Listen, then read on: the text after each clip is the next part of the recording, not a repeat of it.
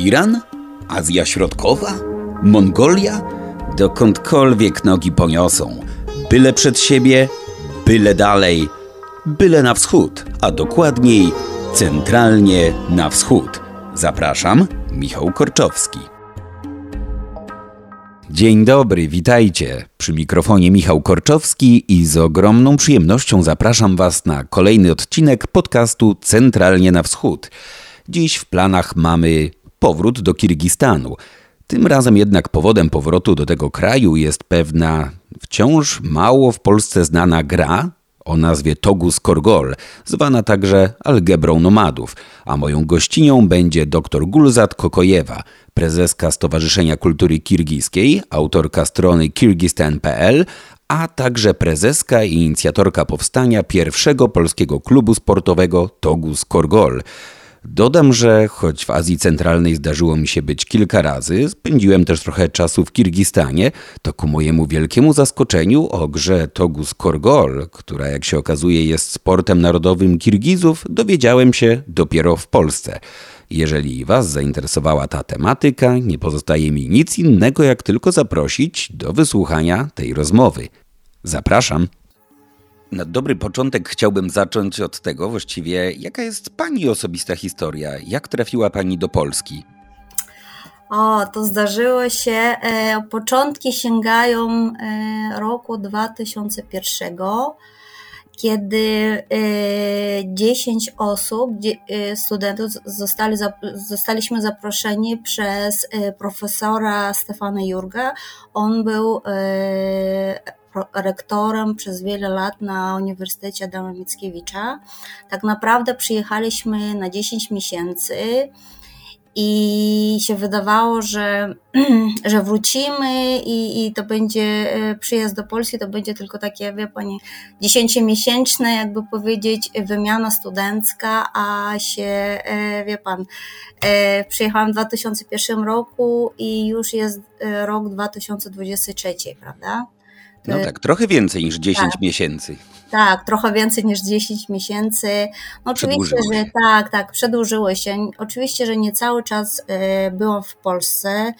E, przez jakiś czas byłam w Belgii, w Szwajcarii, gdzieś tam wyjeżdżałam, natomiast e, od 10 lat siedzę w Polsce, siedzę w Poznaniu, nie wyjeżdżam nigdzie. Także wydawało mi się, że jestem, jakby powiedzieć, bardzo dużo jeździłam po świecie przez e, prawie całe życie i jakby przez ostatnie 20 lat, ale e, wydawało mi się, że tak zawsze będzie. Natomiast jak urodziłam trójkę dzieci, to już po prostu to się zmieniło na tyle, że już z Poznania tak e, nie wyjeżdżam. Nie oczywiście, że raz do roku staram się do Kirgistanu jechać gdzieś tam, gdzieś tam, jeszcze po Europie, ale tak naprawdę, wie pan, jak się ma dzieci, to, to nie jest tak łatwo, prawda? Mogę sobie wyobrazić, tak. tak, tak. Czyli na razie, przynajmniej na razie nie planuje pani jechać nigdzie na dłużej, migrować. Tak, na dłużej, na dłużej na pewno nie, bo jak jeszcze nie miałam dzieci, to mogłabym sobie wyjeżdżać na kilka miesięcy, na sześć miesięcy, na rok. Natomiast teraz to jest maksymalnie no, trzy, trzy tygodnie. jak mi się uda. Ostatnio już dwa tygodnie to jest taka trudno, to, to, to jakby trudno wyjechać nawet na dwa tygodnie, nie? To jest, y, no, tak wygląda życie, nie? Jak już się ma dzieci, pracę i tak dalej, nie? To cofnijmy się o ponad 20 mhm. lat, zostajmy może właśnie przy tych wspominkach. Mhm. I czy pamięta Pani, czy byłaby w stanie Pani powiedzieć z perspektywy tych ponad 20 lat, jakie były Pani pierwsze wrażenia, gdy przyjechała Pani do Polski? Jaka była pierwsza myśl, odczucia związane z wizytą tutaj? Mhm. Ogólnie ja byłam, osobą otwartą i jak przyjechałam do Polski, to jakby powiedzieć, e, nie miałam żadnych trudności, nie miałam żadnych trudności, jeżeli chodzi no, z poznawaniem nowych ludzi, nowych, nowych tradycji i tak dalej. Jak przyjechałam, to wszystko wydawało mi się, że no jak, jak jest się jest młodym, to się wydaje, że świat jest otwarty na tyle, że po prostu można, wie pan, że można wszystko, prawda? I tak naprawdę y, byłam ciekawa świata, ciekawa ludzi, ciekawa języka i jakby byłam jak gąbka, nie? Wchłonęłam tą wiedzę, po prostu byłam otwarta na wszystko i, i, i wspominam bardzo dobrze. Y, na początku mi się wydawało, że jak ja tu przyjechałam, to to nie chciałam się uczyć języka polskiego, bo myślałam, że a po co mi język polski, jak wrócę do kraju, to tam przecież e, język polski tam nikt nie mówi i mi się nie przyda. No ale z drugiej strony e, po 10 miesiącach już potrafiłam mm, w miarę ładnie mówić, z tego względu też, że znam język rosyjski i, i to nie było tak trudno, jakby się nauczyć tego języka. Później po 10 miesiącach e, na uniwersytecie napisałam pracę i udało mi się obronić e, pracę magisterską. E, z tego też względu później dostałam propozycję robienia doktoratu na Uniwersytecie Adama Mickiewicza. Także jak już z powrotem wróciłam do Polski na doktorat, to już e, jakby powiedzieć, po polsku już musiałam dobrze mówić, bo już byłam na uczelni i musiałam też prowadzić jakieś ćwiczenia ze studentami i jakby powiedzieć, no musiałam się szybko uczyć, nie? Przejść taki intensywny kurs języka polskiego. E, no, z drugiej strony też e, nie było to dla mnie trudne, dlatego że bardzo mi się podobał język, podobało mi się ludzi, byłam otwarta i myślę, że to też to pomogło w jakiś sposób się adapt, adaptować się do mm, jakby nowego środowiska, dla, do języka, do ludzi i, i wspominam, ogólnie wspominam bardzo dobrze, jakby powiedzieć. Myślę, że środowisko akademickie też odegrało tutaj istotną rolę, jednak zakładam, że było dość otwarte, cechowało się może nawet statystycznie dużo większą otwartością niż gdybyśmy popatrzyli na całą populację społeczeństwa polskiego, więc chyba też sprzyjało integracji, poznawaniu, poszerzaniu horyzontów. Chyba tak, też domyślam się, dzięki tak, temu można było to traktować jako moim, przygodę. Tak, tak, tak, tak. W moim przypadku tak było, że ja mieszkałam w akademiku na drugim piętrze, a na drugim piętrze e, zamieszkiwały tylko obcokrajowcy. I zazwyczaj tak było, że podczas tych studiów doktoranckich y, ogólnie bardzo dużą styczność miałam z obcokrajowcami. Po prostu cały świat i, i ja jakby się w tym świecie czułam się bardzo dobrze. Później to się zmieniło bardzo, jak urodziłam dzieci i, i jakby powiedzieć, zajmowałam się dzieci i nagle się okazało, że ci znajomi, których, których poznałam wtedy, wszyscy wyjechali i tak naprawdę yy, prawie no, garstka ludzi tylko została w Polsce, nie? I jak już później yy, poznałam ten świat tak naprawdę prawdziwo polski, polsko-polski, to mi się wydawało, że yy, nie taką Polskę poznałam, nie? I, I to było jakby powiedzieć, odkrywałam Polskę na nowo, o, można tak powiedzieć. Jeszcze e, chciałam też powiedzieć tutaj, dodać, że mm, wyszłam za mąż za Polaka, E, on jest e, z, z Krotoszynu i jak, jakby powiedzieć, jak go poznałam, to on też był w tym środowisku tych ludzi, którzy się pochodzili z całego świata, nie? I zazwyczaj jak, jak poznałam go, to też e, mówiliśmy trochę po angielsku, i rozmawiałeś w ogóle w wielu językach, w języku rosyjskim, w języku polskim, w języku angielskim, gdzieś tam hiszpański był. I ten świat był na tyle kolorowy, że ja do tej pory tęsknię za tym, że czasami z tymi ludźmi gdzieś tam się e, udaje, gdzieś tam coś tam na Facebooku się spotkać albo coś tam i, i po prostu się pytają, a ty jesteś nadal w Poznaniu? Ja mówię, tak, nie? I oni też tak e, fajnie wspominają, bo to jest jakby powiedzieć, e, jakby mm, takie urywki z młodości, nie? I bardzo ogólnie większość ludzi wspomina, jak tam w Poznaniu się pytają, co się zmieniło i tak dalej, nie? Przed wyjazdem do Polski, przed wyjazdem związanym ze studiami, którego długość była z góry określona, mhm. rozważała Pani kiedykolwiek wyjazd do tego kraju? Czy to po prostu tak wyszło? Czy kiedyś taka myśl postała Pani w głowie, żeby może pojechać do Polski? Nie, nie, nie. Nigdy nie miałam takich zamiarów.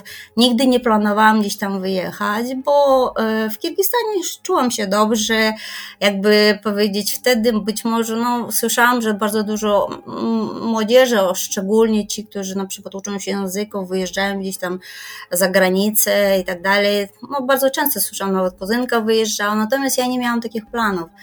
E, pewnego dnia po prostu zobaczyłam ogłoszenie i mówię, że a to może spróbuję, nie? Po prostu chciałam pojechać i zobaczyć i wrócić.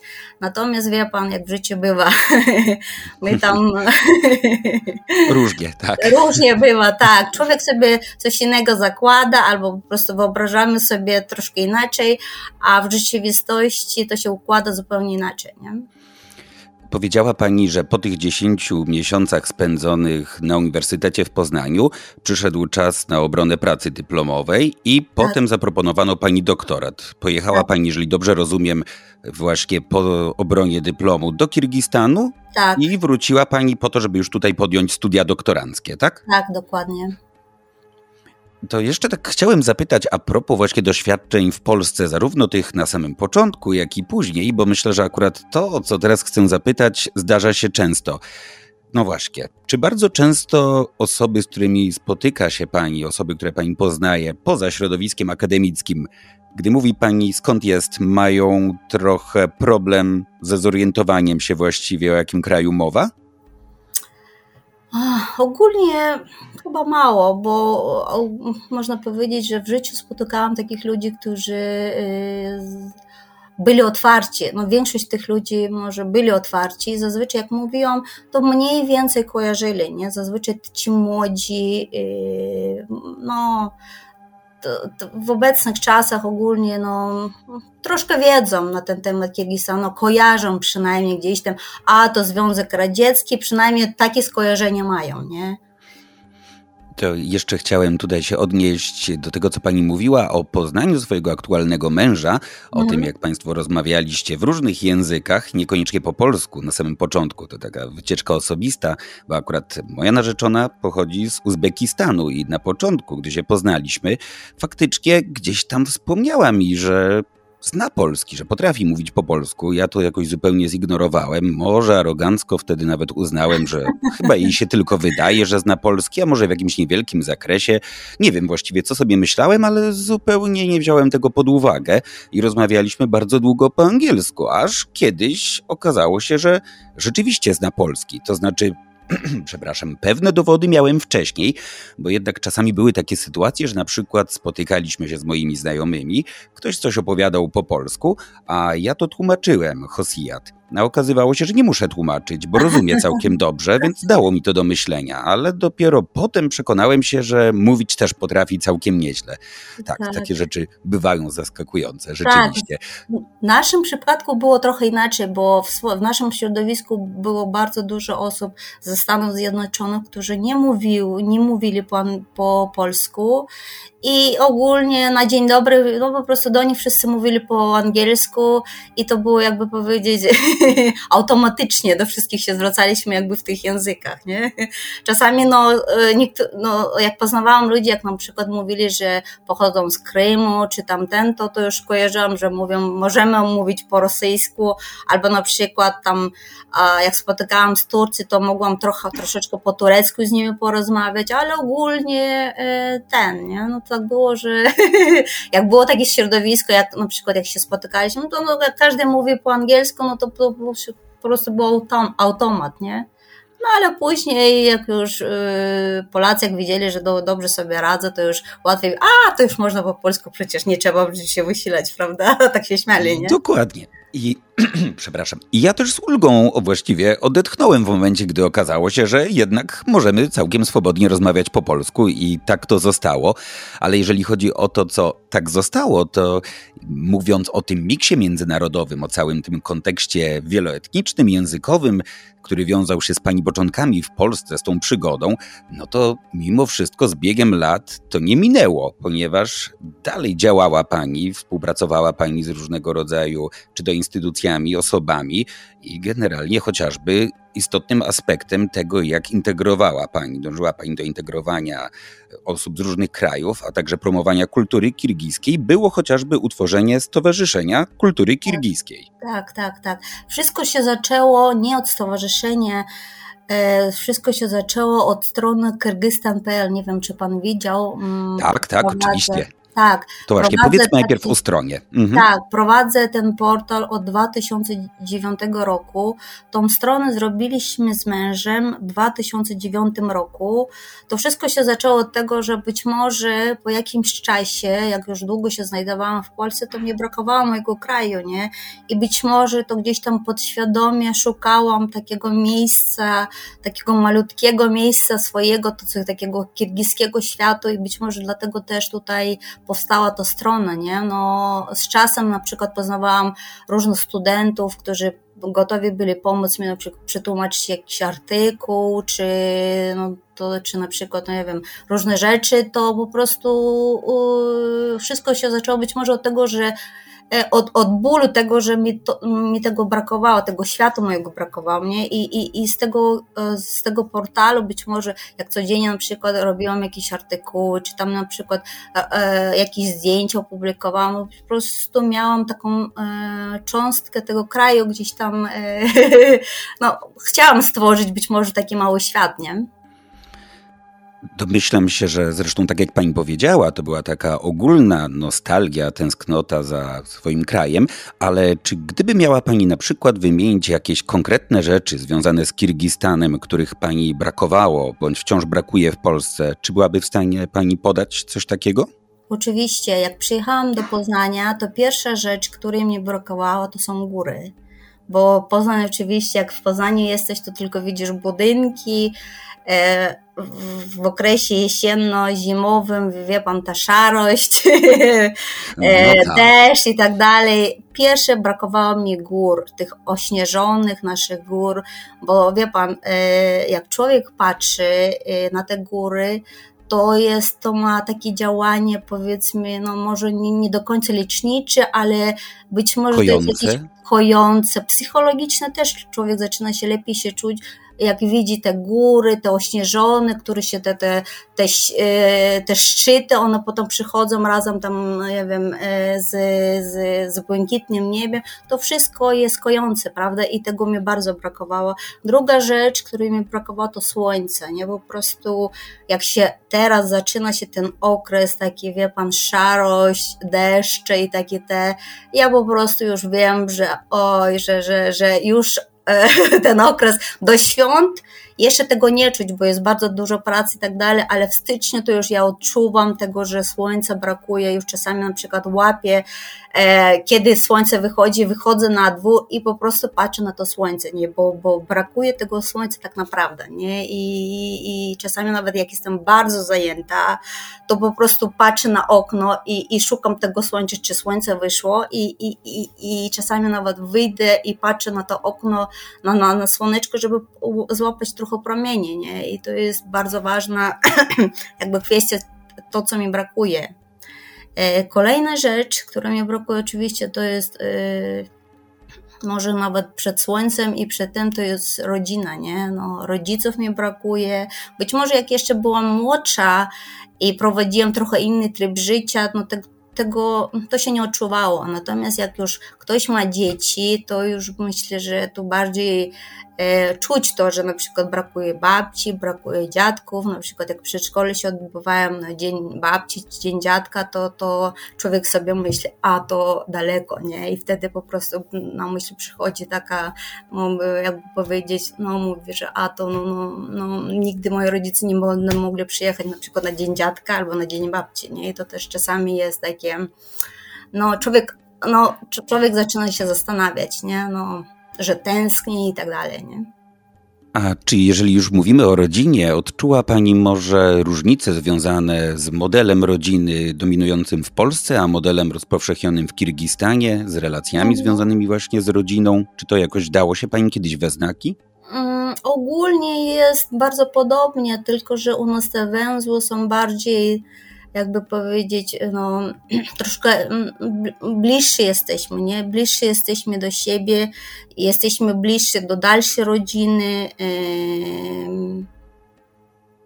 Jakby powiedzieć, y, bardziej. Ludzie są bardziej związani bardziej związani, bardziej są otwarci i to jest trochę inaczej, jeżeli, jeżeli chodzi o to. Nie? No, na przykład w Polsce być może, czasami też słyszę, że nie osoby pochodzące z, z, ze, wschodnich, e, ze wschodniej części Polski też mówią, że w tej części nawet jest inaczej niż w Poznaniu. Nie? I być może to też jest kwestia tego, że im bardziej na zachód, to te stosunki też trochę, trochę jakby powiedzieć.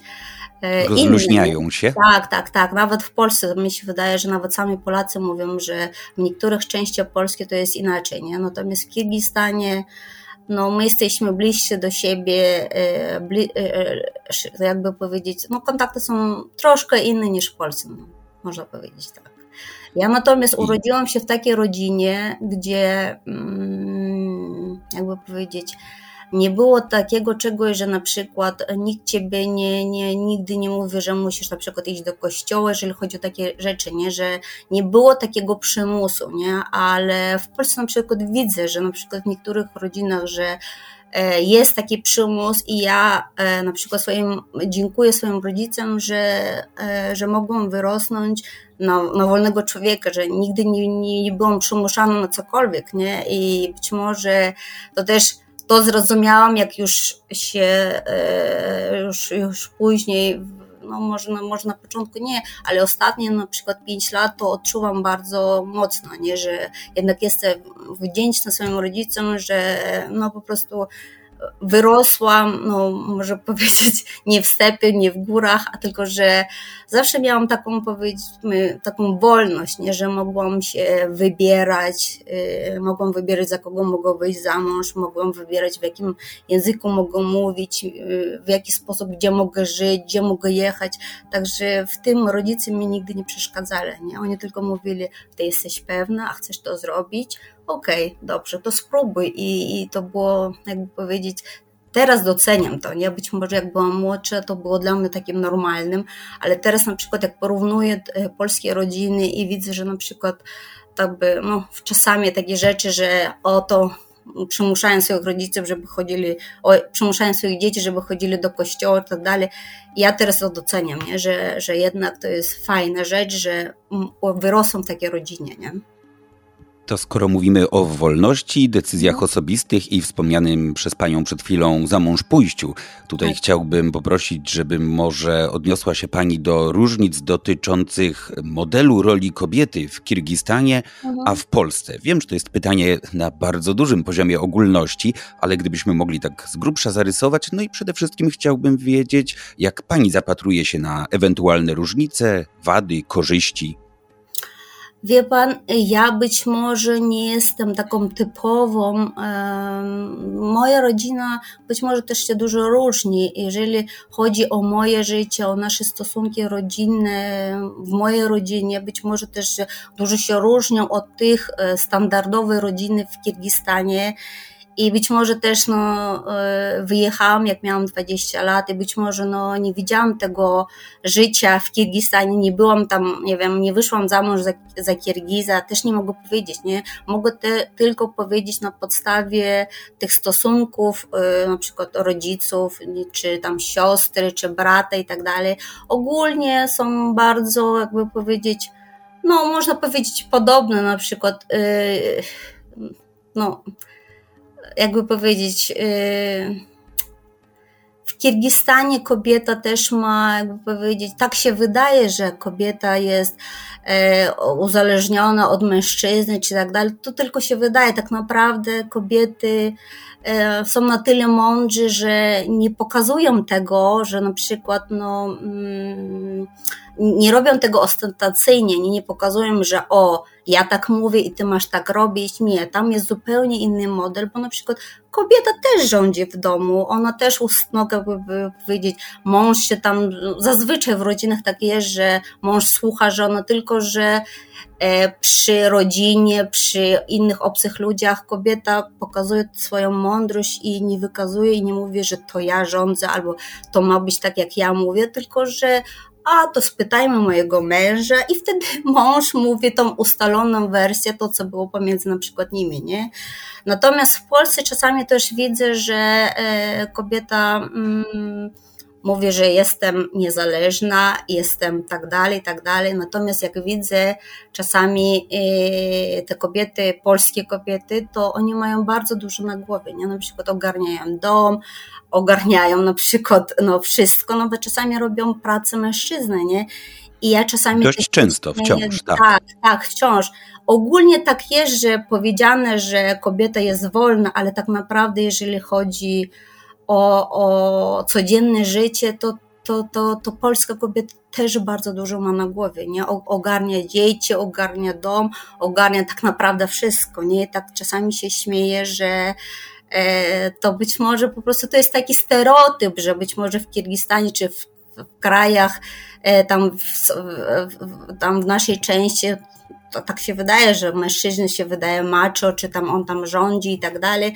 No ale ogólnie to są tylko takie stereotypy, nie? Ogólnie tak jest, że nawet ten mężczyzna, który pokazuje, że on jest głową rodziny, bo my w domu tak jesteśmy wychowani, że zawsze mama mi mówiła, że ojciec jest głową rodziny, no spytaj się u ojca, nie? Ja szłam do ojca i się pytałam, ale później już na jakimś, jak już byłam trochę starsza, to zorientowałam się tak naprawdę, no nie do końca ojciec to decyduje, nie?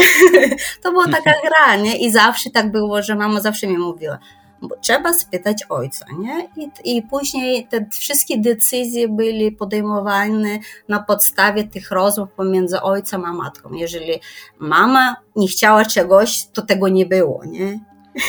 Soft power, tak? Tak, tak, tak. Ona zawsze się u nas, w naszej części tak się mówi, że głową rodziny jest mąż, a żona jest szyją, nie? Tam, gdzie, gdzie szyja każe patrzeć, to głowa tam patrzy, nie? No to, to, to niby żart, ale to jest taka prawda, nie? I z drugiej strony, być może to jest też dobrze, że ta kobieta też czasami pokazuje swoją mądrość, że, że nie zawsze trzeba dominować, nie? Żeby, żeby e, żeby żyć w takiej harmonii, że w takim tym, to trzeba po prostu czasami e, no, robić jakieś kompromisy, czy trzeba po prostu pokazać mężczyźnie czasami, że tak, ty jesteś głową rodziny i wtedy też mężczyzna inaczej się zachowuje, prawda, że on się czuje, że on jest odpowiedzialny za tą rodzinę, że on musi ten, i być może to jest... Jego ego, tak? Tak, tak, tak, tak, tak, tak. I no to, to z, jednej strony można z tego się pośmiać, nie, ale z drugiej strony, bo na przykład jak czasami w Polsce widzę, że kobieta pokazuje swoją, no, że ono tak musi być i koniec, i na przykład cały czas krytykuje mężczyzny, a ten mężczyzna z drugiej strony y, to też jest no potem odpowiada, a potem e, w rodzinie są różne konflikty, prawda? I, i ja czasami myślę, że być może moja mama była mądra, nie? Że w taki sposób rozwiązywała wszystkie problemy i, i być może to też jest takie, no nie powiem, że to jest pigułka, nie? Ale być może to też e, te kobiety są na tyle mądre, że być może to jest, no, no już dalej nie będę mówiła, myślę, że to jest e, Sprawowanie takiej soft power na pewno wymaga dużo finezji, sprytu tak, i tak. właściwie wyrafinowania, no bo żeby właśnie głowa była w stanie, przepraszam, żeby szyja była w stanie kręcić głową, trzeba się bardzo postarać, nie manifestując władzy wulgarnie,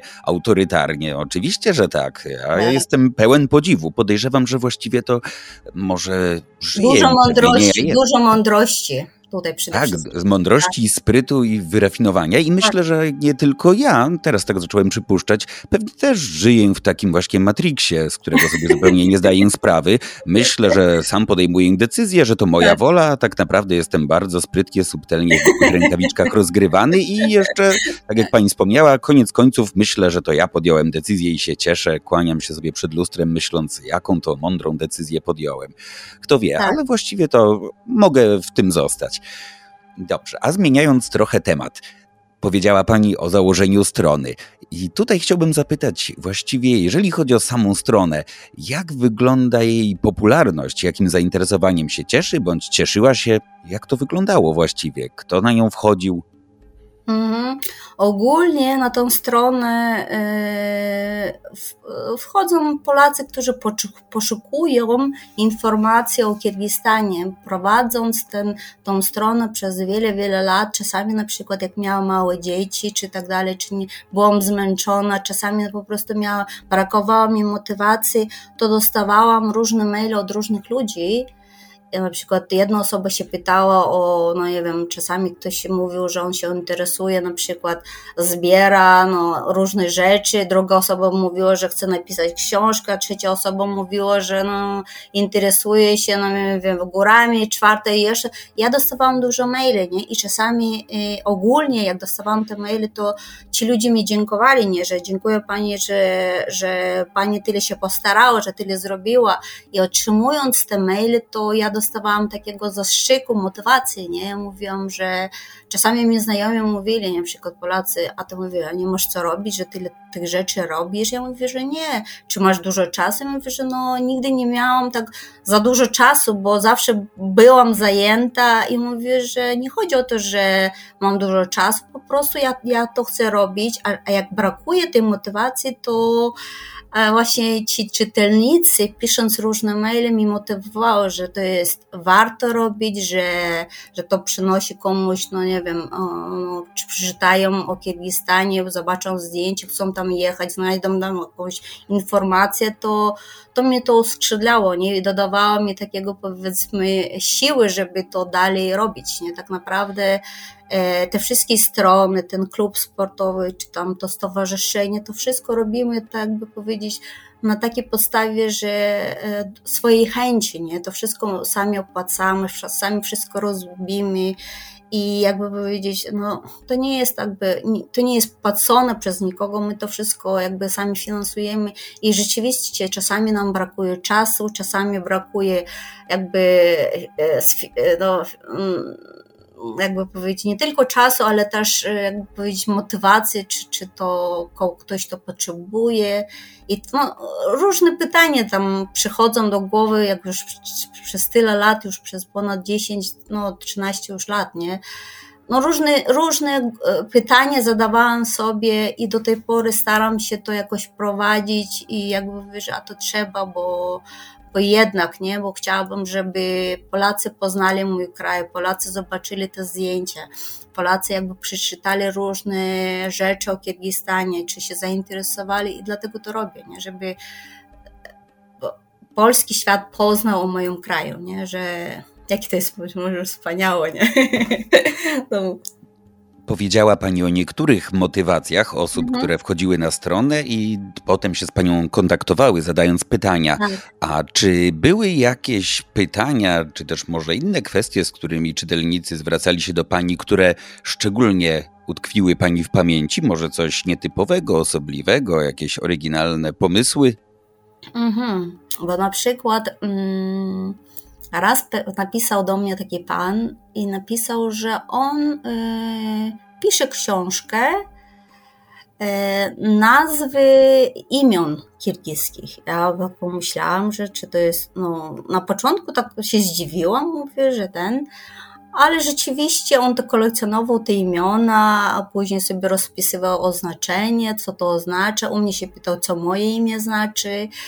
I tak naprawdę też się zdziwiłam, mówię, że a to mówię, że no czasami y, te wszystkie zainteresowane związane są, na przykład ktoś tam studiuje, czy tam na przykład pisze pracę jakąś, ja to wszystko rozumiem, a czasami po prostu ludzie się no, znikąd, nie? No, zaczynają interesować się tym tematem, robią i, i potem powstają takie dzieła, nie? Być może nie zawsze opublikowane i, i być może nikt o tym nawet nie wie, nie? No właśnie miałem pytać, czy ta książka ujrzała światło dzienne, została wydana? Myślę, że nie. Aha, to mogłaby Pani ewentualnie spróbować wywrzeć jakąś presję na autorze, przypomnieć mu o tym, może tak trafiło do szuflady, no, warto jednak trochę popchnąć go w tym kierunku. Tak, A, wie Pan, ja już przez tyle lat dostałam ty, ty, tyle tych maili, ja bym po prostu musiałaby tam, nie wiem, przesiedzieć i tyle godzin, żeby odszukać tę osobę. Ja nawet nie pamiętam, jak ta osoba miała na imię i tak naprawdę w chwili obecnej po prostu tego wolnego czasu jest mi brak, ale, ale wspominam czasami, jak to na przykład Pan mi się spytał, to ja po prostu przypomniałam tą osobę, nie? Bo musiałabym się naprawdę wysilić i, i, i, i, naprawdę też wiem, jak nie jest łatwo wydać książkę, nie jest łatwo cokolwiek zrobić w Polsce, bo na przykład ja prowadząc e, klub sportowy w Polsce, e, no, przez wiele, 10, 10 prawie lat prowadziłam różne darmowe warsztaty, czasami na festiwalach, czasami gdzieś tam jeździliśmy i to po prostu ja robiłam za darmo. Ja mówiłam, mówiłam sobie, że nie zawsze trzeba brać, trzeba też oddawać, nie? I, I to mi się podobało, że w jakiś sposób mogę to na przykład zrobić, nie? I, i, i robiąc na przykład darmowe warsztaty dla dzieci, dla seniorów, to ja po prostu myślałam, że no, dla, trzeba robić coś yy, no, za darmo dla tego socjum, w którym żyję, nie? I z, cza z czasem to jest coraz, coraz trudniej, to z czasem mi się, no,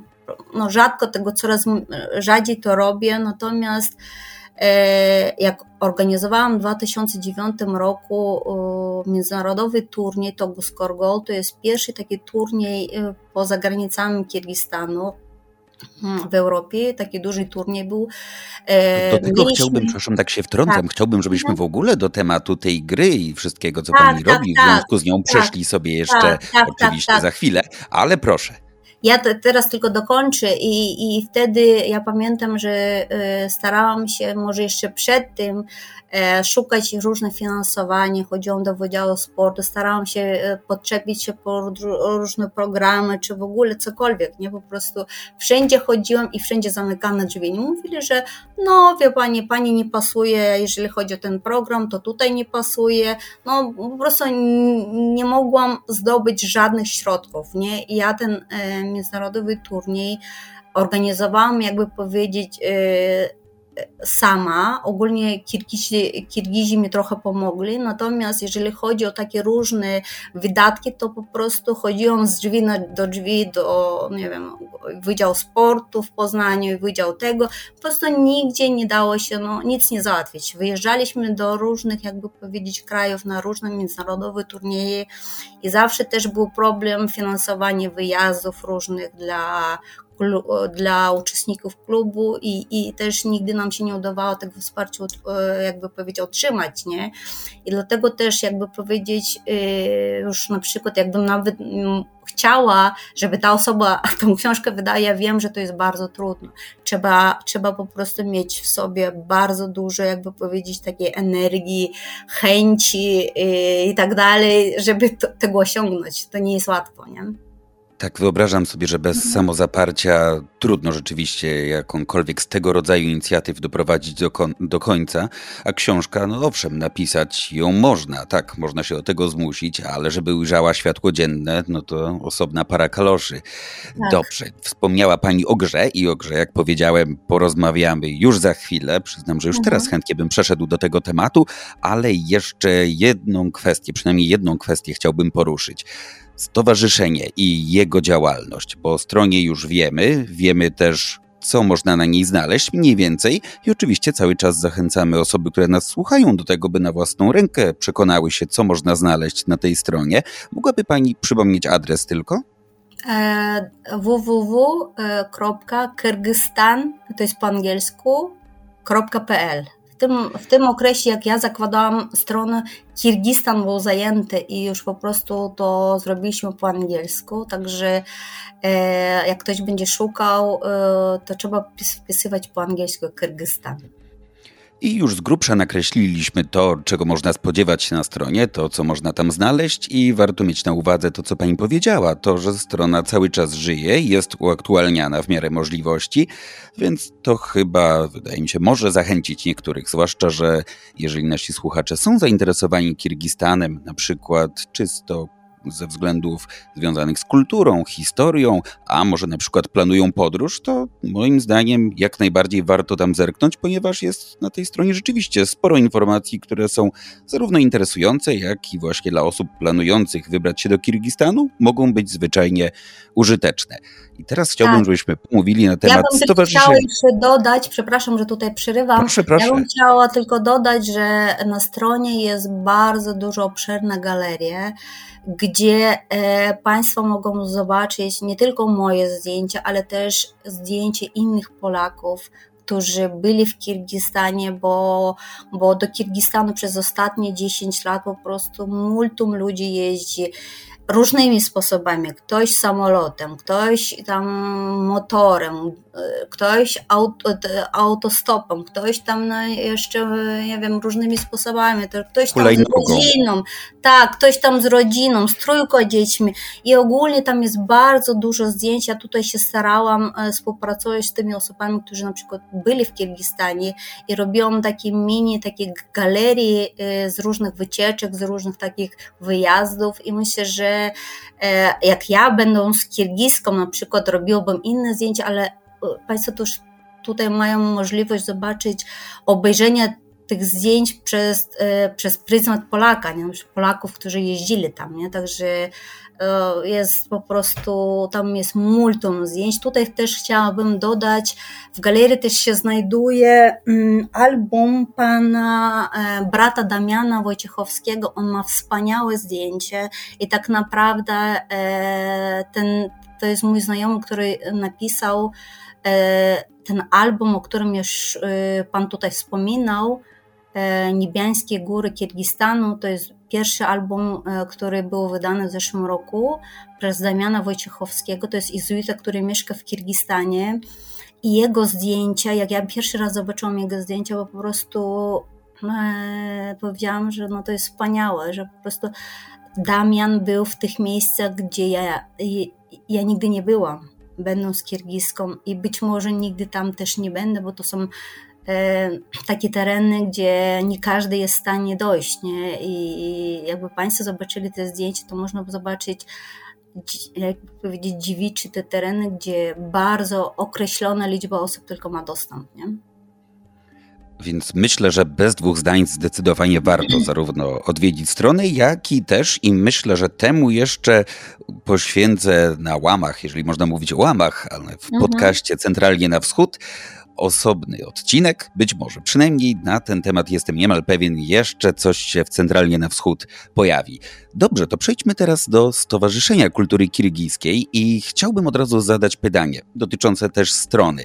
Zarówno strona, choć kierowana do Polaków, jak i stowarzyszenie, podejrzewam, że to takie dwie platformy, które mogły przyciągnąć uwagę migrantów, nie tylko z Kirgistanu, ale też z Azji Centralnej, mieszkających w Polsce.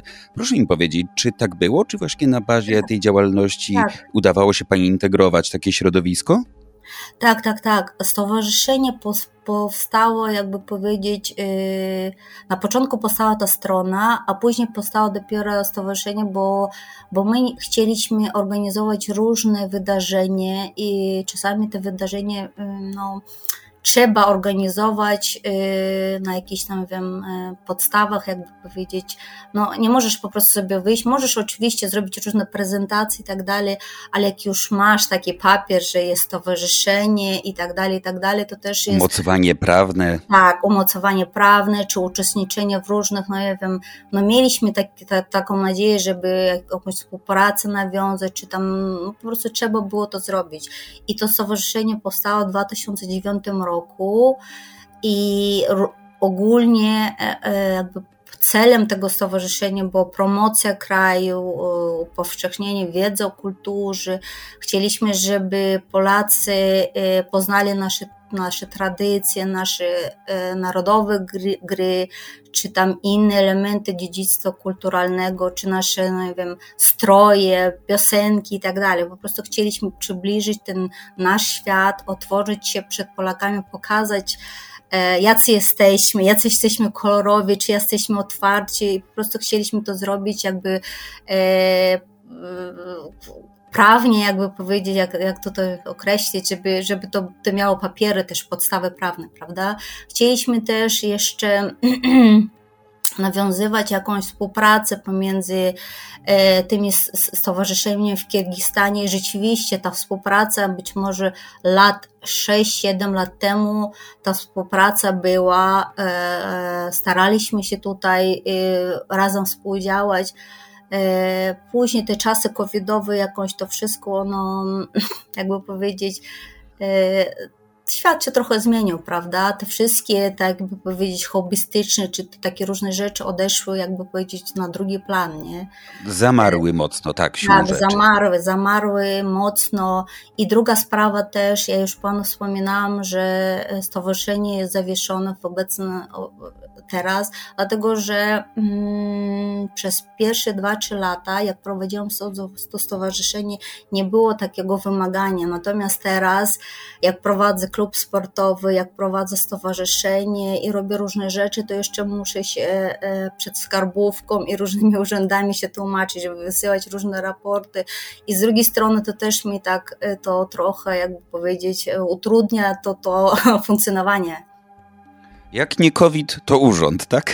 Tak, tak, tak. Musiałam się tłumaczyć, no po prostu co roku dawać, wysyłać te listy, e, te wszystkie te finansowe i tak dalej, po prostu dla osoby, tak, dla osoby, która e, za bardzo się nie zna na tym wszystkim, to było naprawdę bardzo, bardzo trudne, dlatego, że no z drugiej strony też to robimy, jakby powiedzieć, na, na jakby powiedzieć, staramy się tego żeby to było, nie? Natomiast te wszystkie dodatkowe, jakby powiedzieć, wie pan, tego w Polsce tego coraz więcej jest, prawda? Z, z roku na rok różnych, jakby powiedzieć, dodatkowych rzeczy, które człowiek Biurokracji. musi Biurokracji to po prostu czasami mówię, że lepiej zawiesić i żeby po prostu mieć spokój, nie? I robić swoje dalej, nie? Na przykład.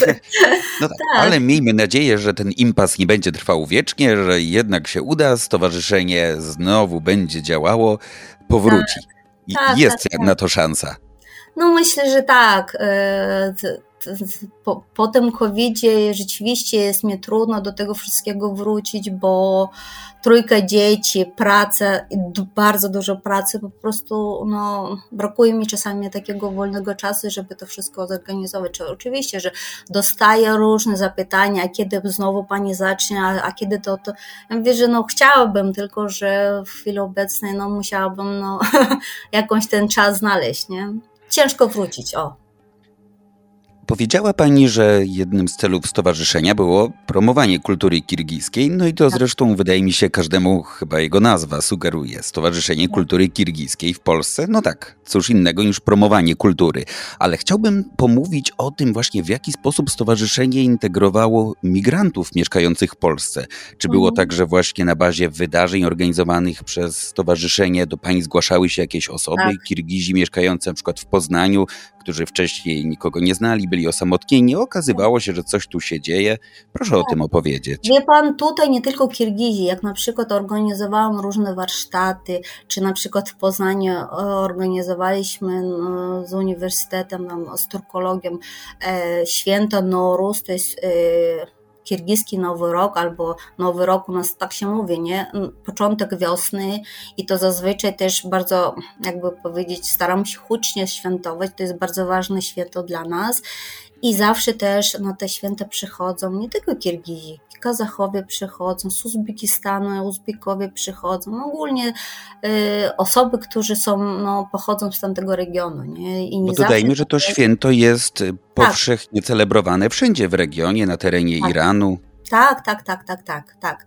E, zazwyczaj na te nasze spotkanie no, przychodzą i Kirgizi, i Kazachowie, i Uzbekowie, z tego względu, że Kirgizów jest bardzo mało w Polsce, porównywalnych Kazachów jest dużo więcej, to też siłą rzeczy, no to Kazachów też dużo przychodziło, nie? Studentów, którzy na przykład tęskniły za swoim krajem, to było y, zawsze można było powiedzieć, że na tych spotkaniach, nawet na tych warsztatach bardzo dużo osób przychodziło z Ukrainy, nie wiem, z Białorusi, z Rosji, no, z tego Związku Radzieckiego, no nawet te osoby pochodzące, no nie wiem, z innych części krajów, nie?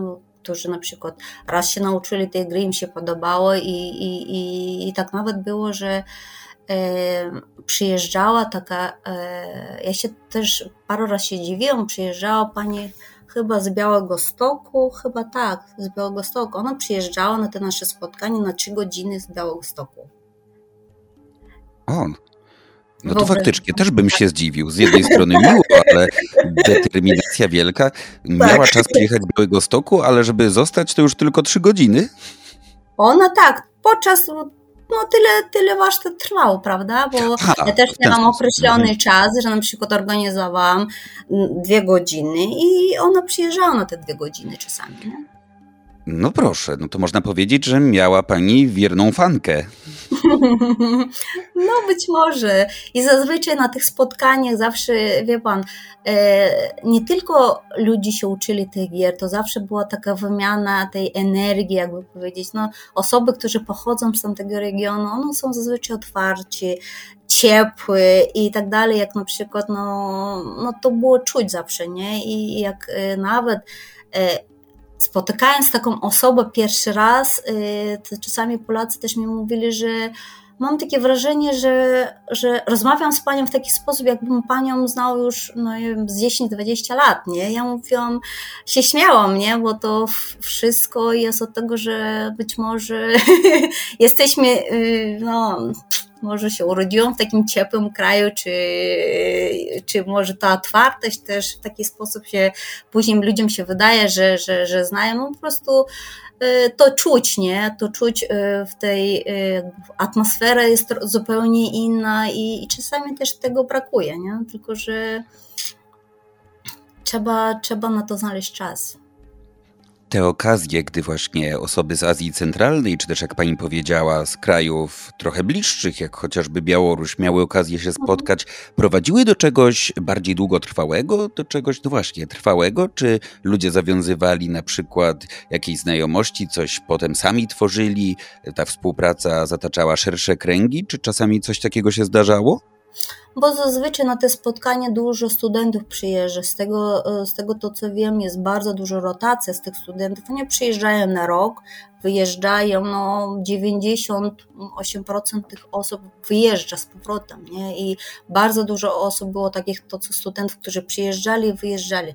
Natomiast jak to na przykład czasami przychodziła taka osoba z Uzbekistanu, i, i, i się poznawaliśmy na miejscu, że a, to ty jesteś z Uzbekistanu, a jest, no, czasami się nawiązywało się takie relacje, może takie bliższe międzyludzkie, nie?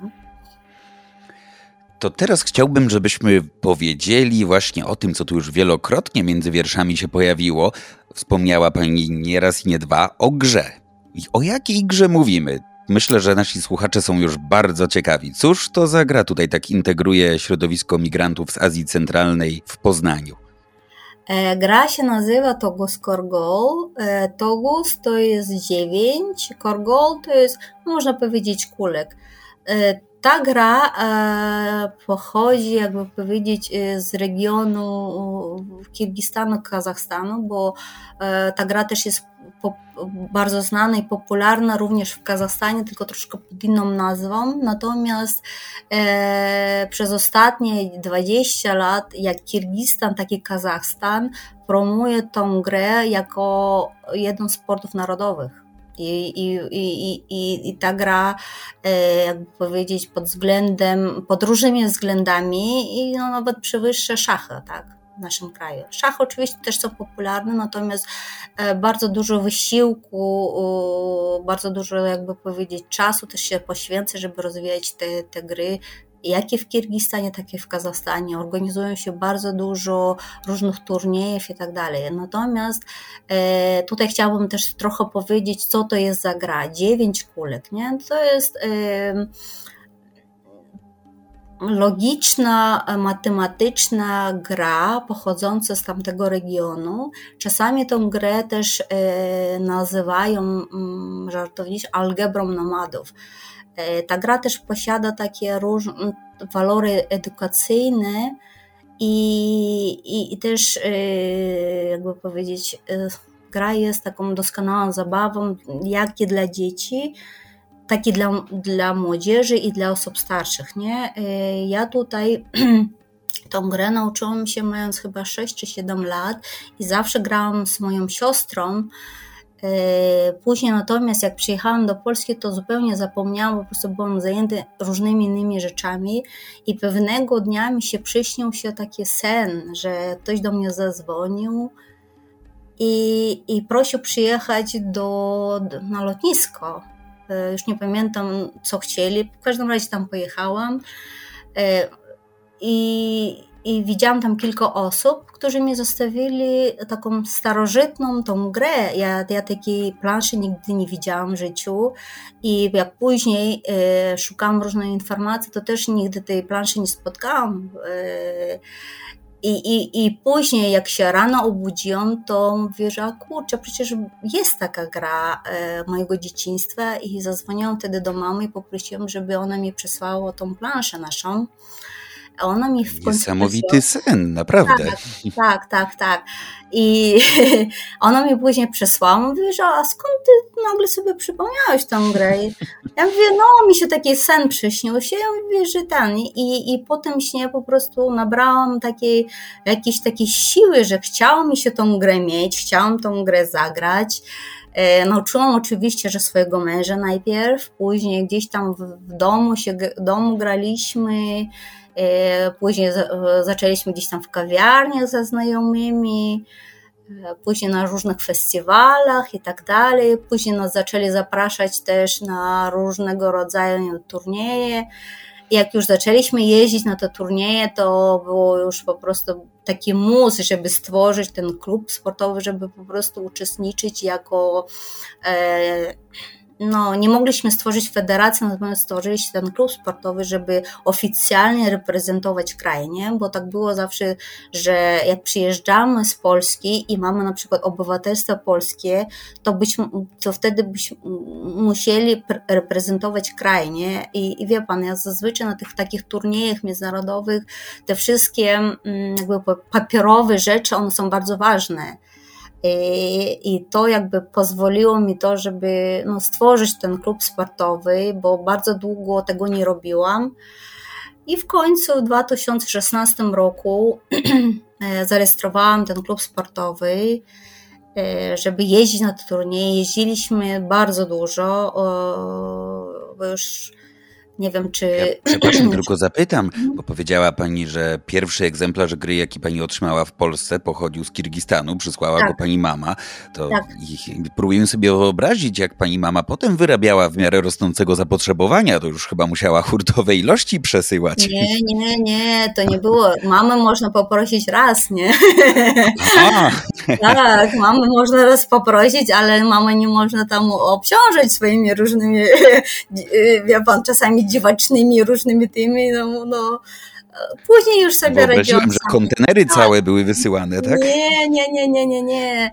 Później ja po prostu yy, jak studiowałam w Kirgistanie, to y, mieliśmy, jakby powiedzieć, różne zajęcia, nie? gdzie chodziliśmy i do przez trzy lata mieliśmy obowiązkowe takie wychowanie fizyczne. W Polsce nie wiem, czy na uniwersytetach to nadal mają. Też, przynajmniej tak, za moich czasów. Tak, tak, tak. Nie I tak tutaj dawno. wracając do tego, to jak studiowałam w Kirgistanie, to nie chciało mi się biegać, bo trzeba było chodzić na te zajęcia. Mnie to za bardzo nie pasowało te zajęcia. I ogólnie nie chciało mi się biegać, bo trzeba się wysilać i tak dalej. I ja po prostu e, chciałam się zapisać na jakiś inny sport. I mówię, że a może na tenis. Tenis był płatny. Oczywiście trzeba miesięcznie było wpłacać taką kwotę, żeby chodzić na to zajęcie. Później chciałam na ik i to wszystko było płatne. I później zobaczyłam, że to Guskorgol nie był płatny, nie? I jak zjawiłam się e, w tym klubie, e, no, no to, to w tym wydziale tego Skorgo, to mi powiedzieli, że już nie ma miejsc, że pani za późno się zgłosiła, nie? że już po prostu nabrali tyle ludzi, ile trzeba i że proszę po prostu zapisać się na to ogólne, gdzie trzeba biegać i tam się, wie pan, robić różne tam fizyczne te.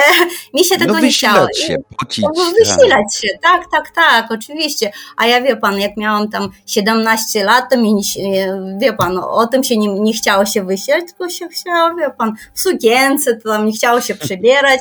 W każdym razie wtedy się zgłosiłam do tego wydziału Togo i pamiętam wtedy spotkałam prezesa Federacji Togo na uczelni I on mi powiedział, mówi, dzień dobry, mówi, dzień dobry. Ja mówię, że a, a co by pani chciała? Mówię, że ja bym chciała się zapisać. On mówi, że już nie ma miejsca. Ja mówię, no to trudno. A, on miał, a pani umie grać? Ja mówię, umiem. A skąd pani? No, mówi, że w dzieciństwie grała. A on mówi, że zadam pani trzy pytania. Jak pani odpowie, to być może wezmę panią, nie? Mówię, no proszę pana, no dobrze, jestem gotowa. I zadał mi te trzy pytania, odpowiedziałam i on musiał mnie wziąć, nie? W każdym no razie. Proszę. Jak tak, z jakiejś przypowieści, nie... Sfinks zadał pytania, rytuały przejścia. No, tak jak w Monty Pythonie też pamiętam, była tak, taka scena. Tak, tak, on mnie musiał wziąć. Natomiast ja chodziłam na to wychowanie fizyczne, miałam przez trzy lata. Natomiast chodziłam na to zajęcia chyba przez pierwszy miesiąc tylko bo e, później się tak okazało, że e, ja miałam swoje wykłady w tych godzinach, jak oni mają te zajęcia i mi to nie pasowało.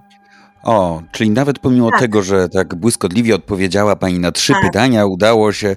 No, tak, tak. I, i, I ja mówię, że i, I wtedy nie mogłam chodzić, tylko czasami jak były na przykład różne turnieje, to na turnieje czasami tylko mi się udawało tam jakąś, e, no jak mi pasowało, to szłam na te turnieje, ale ogólnie na te zajęcia nie miałam takiej możliwości chodzić.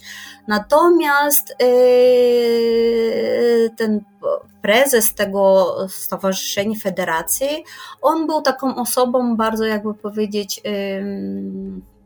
Być może, no nie wiem, z tego względu nie chodziłam na zajęcia, bo nie mogłam. Później mu się tłumaczyłam, chodziłam do niego pod koniec semestru, kiedy trzeba było wystawić te oceny.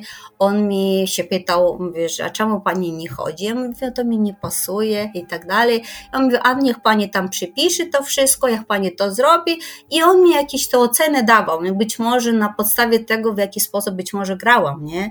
E, na tych turniejach dużo nie jeździłam i jakby powiedzieć, to było tak no, być może no nie wiem, być może on to rozumiał i, i, i po prostu nie nalegał e, na tym, żebym chodziła, bo widział, że to jest niemożliwe, bo miałam e, inne zajęcia, po prostu nie mogłam się wyrwać.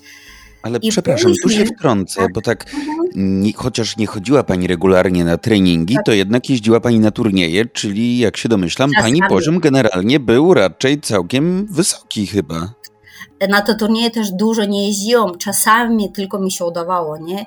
I, I te zaliczenie i w jaki sposób zaliczałam, chociaż nie chodziłam i to było, wie pan, tak bardzo dziwnie, nie? Później jak ja tutaj zaczęłam w Polsce organizować te warsztaty, organizować te turnieje i później nawiązałam też współpracę z tą federacją. Spotkałam e, tego pana, który mi zaliczenie jakby wpisywał, e, jakby powiedzieć, być może no mm, no jakby mógłby też nie wpisać, prawda? Ale on wpisywał i mówił, dobrze, to ja pani zaliczę to, bo pani w miarę dobrze gra i tam czasami pani przychodzi i jakąś mi to zaliczył. I później, jak ja robiłam te warsztaty i robiłam te turnieje i tak dalej, on tutaj do Polski przyjechał w 2019 roku i ja mówię, że wtedy się, ja mówię, że się śmiałam i mówiłam, że być może chyba odrobiłam tą zaległość. No nie, tak, myślę, że zdecydowanie z nawiązką. To jemu tak, chyba się naprawdę łza wzruszenia wokół zakręciła. Myślę, że był w niebo wzięty. Tak, tak, tak. On nie pamięta, on nie pamiętał, jego żona też pamiętał, bo e, na trzecim roku miałam zajęcie z jego żoną i ona... E, ostatni semestr z nią miałam zajęcia i jak poszłam na zaliczenie, to ona mi się spytała, a czemu pani nie chodzi? Oczywiście, że z tą starą śpiewką powiedziałam, że mi nie pasuje i tak dalej. A gdzie pani ma zeszyt? Ja mówię, że jeszcze się nie przypisałam, ale przypiszę. No ona powiedziała, no to jedynkę, czy tam dwójkę, nie? Mi nie wstawiło zaliczenie. I ja później po tylu latach, jak e, ona przyjechała w 2019 roku, to ja jej przypomniałam, a pamiętasz, jak ty mi nie dałeś zaliczenie? No ona proszę. Mówi, że tak, ona mówi, że oj, pamiętam, pamiętam, a mówi, że, że a, a prezes tej federacji mi zaliczenie dał. Ja mówię, że wie pan, widzi pan, teraz ja to odpłaciłam z nawiązką, nie?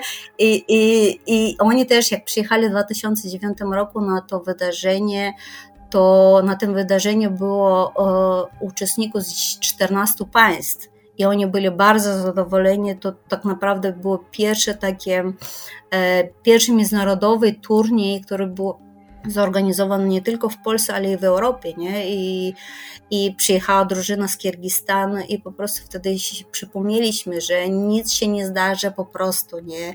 Że jakby powiedzieć, za wszystko trzeba kiedyś zapłacić, prawda? I ja się śmiałam, że, że być może musiałam to zrobić, nie? I, a oczywiście, że jak ja to robiłam, to nie myślałam o tym, że kiedyś e, ten pan mi zaliczył, czy tak dalej. O tym zupełnie nie myślałam. Później, jak już zorganizowaliśmy to spotkanie, to no, było dużo śmiechu na ten temat. Nie? No nie dziwię się, bo to kolejny wątek związany z tą grą, który właściwie no, brzmi wręcz nieprawdopodobnie, bo poprzedni to z kolei ten niesamowity sen. Dobrze, to już pani powiedziała o turnieju międzynarodowym, w którym uczestniczyli gracze czy też zawodnicy z 14 państw. To zanim powiemy może tak dokładnie, na czym polega sama gra, o co właściwie w niej chodzi, bo podejrzewam, że słuchacze bardzo chcieliby się dowiedzieć właściwie o czym mówimy, to nie mogę sobie odmówić pytania, jak właściwie do tego doszło, że pojawili się na tym turnieju uczestnicy aż z 14 państw, bo rozumiałbym, gdyby to byli uczestnicy z Polski, z Azji Centralnej, no ale 14 państw? Jak to? Tak. Tak, tak, tak. Wie pan, ogólnie może powiem o tej grze, jak już tutaj wspomniałam, ta gra jest grą strategiczną, logiczną, matematyczną. Chociaż my, Kirgizi, byliśmy nomadami, nie mieliśmy piśmiennictwa, nie budowaliśmy, e, na przykład w Uzbekistanie tam jest dużo budownic, prawda? I tam jest ślad tej historii, że prawda? Pan, pan był w było, Kirgistanie. Tak tak, tak, tak, tak, I tam było sporo tak. ludności osiadłej, tak, zupełnie tak, inaczej to tak, wygląda. Tak, zupełnie inaczej. Natomiast my, Kirgizi, za dużo no, nie budowaliśmy. My byliśmy pasterzami, przemieszczaliśmy z jednego miejsca na drugie, nie mieliśmy przy, piśmiennictwo. Jedynie co pozostało, na przykład epos Manas, on się, ten epos, trylogia, to tam takie dwie, gru, trzy grube książki, one były przekazywane z ust do ust, nie? Po prostu ludzie przekazywały z ust do ust i to przetrwało przez to. Ogólnie nie ma żadnych książek tam historycznych, czy tam oczywiście gdzieś tam w górach można znaleźć jakieś y, ślady tego no ogólnie Kirgizi niczego nie budowali, nie? jak byliśmy koczownikami. Ja też się dziwię czasami, że ta gra, e, no się wydaje, że koczownicy, nie? ale właśnie koczownicy grali w taką grę.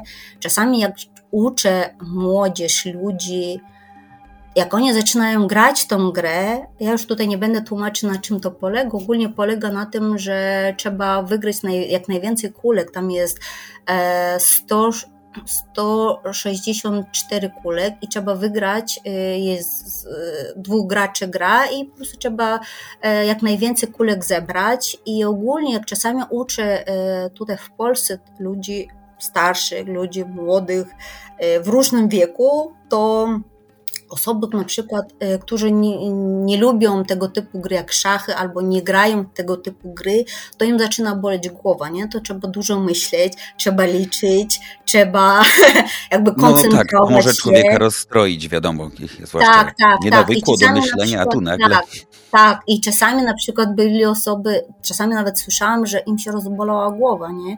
Ja mówię, zawsze im tłumaczyłam, że w tej grze nie tylko trzeba się skoncentrować, nie trzeba tylko liczyć, tutaj trzeba też mieć cierpliwość, wytrwałość, trzeba też mieć kreatywność. I, i, i, i jak na przykład uczyłam młodzież, dzieci, to na przykład, no przecież już wiele lat uczę dzieci, żeby grać i, i, i, i na tej podstawie jak widzę, w jaki sposób ta osoba gra, to można też dużo powiedzieć o tej osobie grającej, w jaki sposób e, rozgrywa tę grę, można powiedzieć, w jaki sposób ta osoba w życiu się zachowuje. Można jakby opisać taki portret psychologiczny. E, z tego względu też, że ta gra jest taka strategiczna, nie? I, i, i patrząc na osobę, która gra tą grę, można bardzo dużo opowiedzieć o tym, o tym człowieku, chociaż tego, tą osobę widzisz pierwszy raz, nie? No proszę, to może na przykład w wywiadzie mogłoby się przydać. W wywiadzie mam na myśli nie dziennikarskim, ale trochę innym. W służbach specjalnych można by organizować takie turnieje, żeby występować, żeby tworzyć profile tak. różnych osób. Tak, e, wracając do tego, e, tego typu gry, to jest jedna, bo tego typu strategicznych gier jest bardzo dużo. E, w Japonii w tych czasach, ja już nie mogę, dokładnie panu nie powiem, Czytałam natomiast takie, taką, odczytałam taką informację, że te gry były yy, wojsko też, nie? że to było taki obowiązkowy przedmiot y, gier strategicznych. Nie? I, I później też y, mówiłam na przykład dzieciakom, nie? że mówię, że widzicie, mówię, że ty, ja mówiłam, ty się śpieszysz, nie? ty się koncentrujesz, czasami się śmiałam i się tłumaczyłam, nie? ty się nie śpiesz, skup się na tym najważniejszym. I jak ja tłumaczyłam, mówię, a skąd pani wie? Mówię, że po ta gra, z tego względu, że w jaki sposób grasz, to dużo na przykład y, opowie o tobie, nie? w jaki sposób postępujesz w codziennym życiu. Nie? Ja czasami się śmiałam, mówię, że to, to, to nie myślisz, że to jest taka prosta gra koczowników, nie? Wydaje się, że to jest prosta, ale też tego typu gry też rozwijają e, samodzielne myślenie e, wśród dzieci, nie? Stymulują taką kreatywność.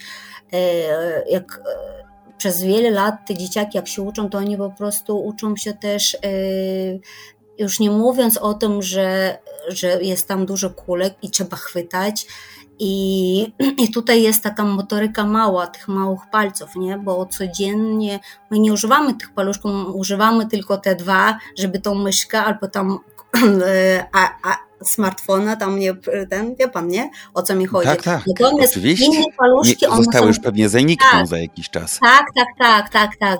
I te inne paluszki zupełnie nie są używane i, i czasami na te warsztaty przychodzą różne osoby i ja po prostu widzę, że te paluszki czasami no, ledwie się ruszają, nie? Ja mówię, że proszę Panią, trzeba ćwiczyć, bo te, ta motoryka mała jest bezpośrednio e, e, związana z rozwojem e, pamięci, z rozwojem, jakby powiedzieć, no, ja się czasami śmieję, że nie trzeba, trzeba jeszcze trenować mięśnie, ale też trzeba trenować mózg, nie? żeby ten proces starzenia się w jakiś sposób się zatrzymać, bo jak jesteśmy młodzi, to uczymy się języków, wykonujemy różne czynności, natomiast jak już później stajemy się starsi, to po prostu chodzimy do pracy, robimy to samo codziennie i, i po prostu jest ta, ta, ta strefa komfortu, to co robimy codziennie i to w kółko, prawda? Natomiast trzeba zwrócić też uwagę na tą mm, jakby ćwiczyć ten mózg, nie? Żeby, żeby po prostu uczyć się języków albo grać w takie, tego typu gry, żeby, żeby się nie starzeć, nie?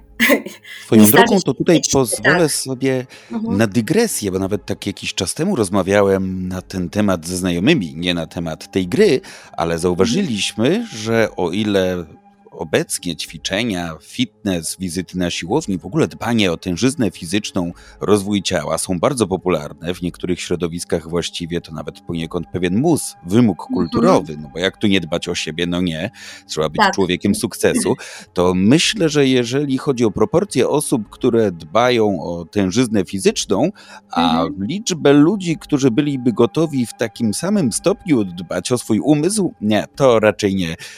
Właśnie to jest to ten jest... paradoks, bo ćwiczenia fizyczne, chociaż teoretycznie są bardzo forsowne, pocimy się, męczymy, spalamy kalorie, no to przychodzą nam jako ludziom generalnie łatwiej niż wysiłek umysłowy.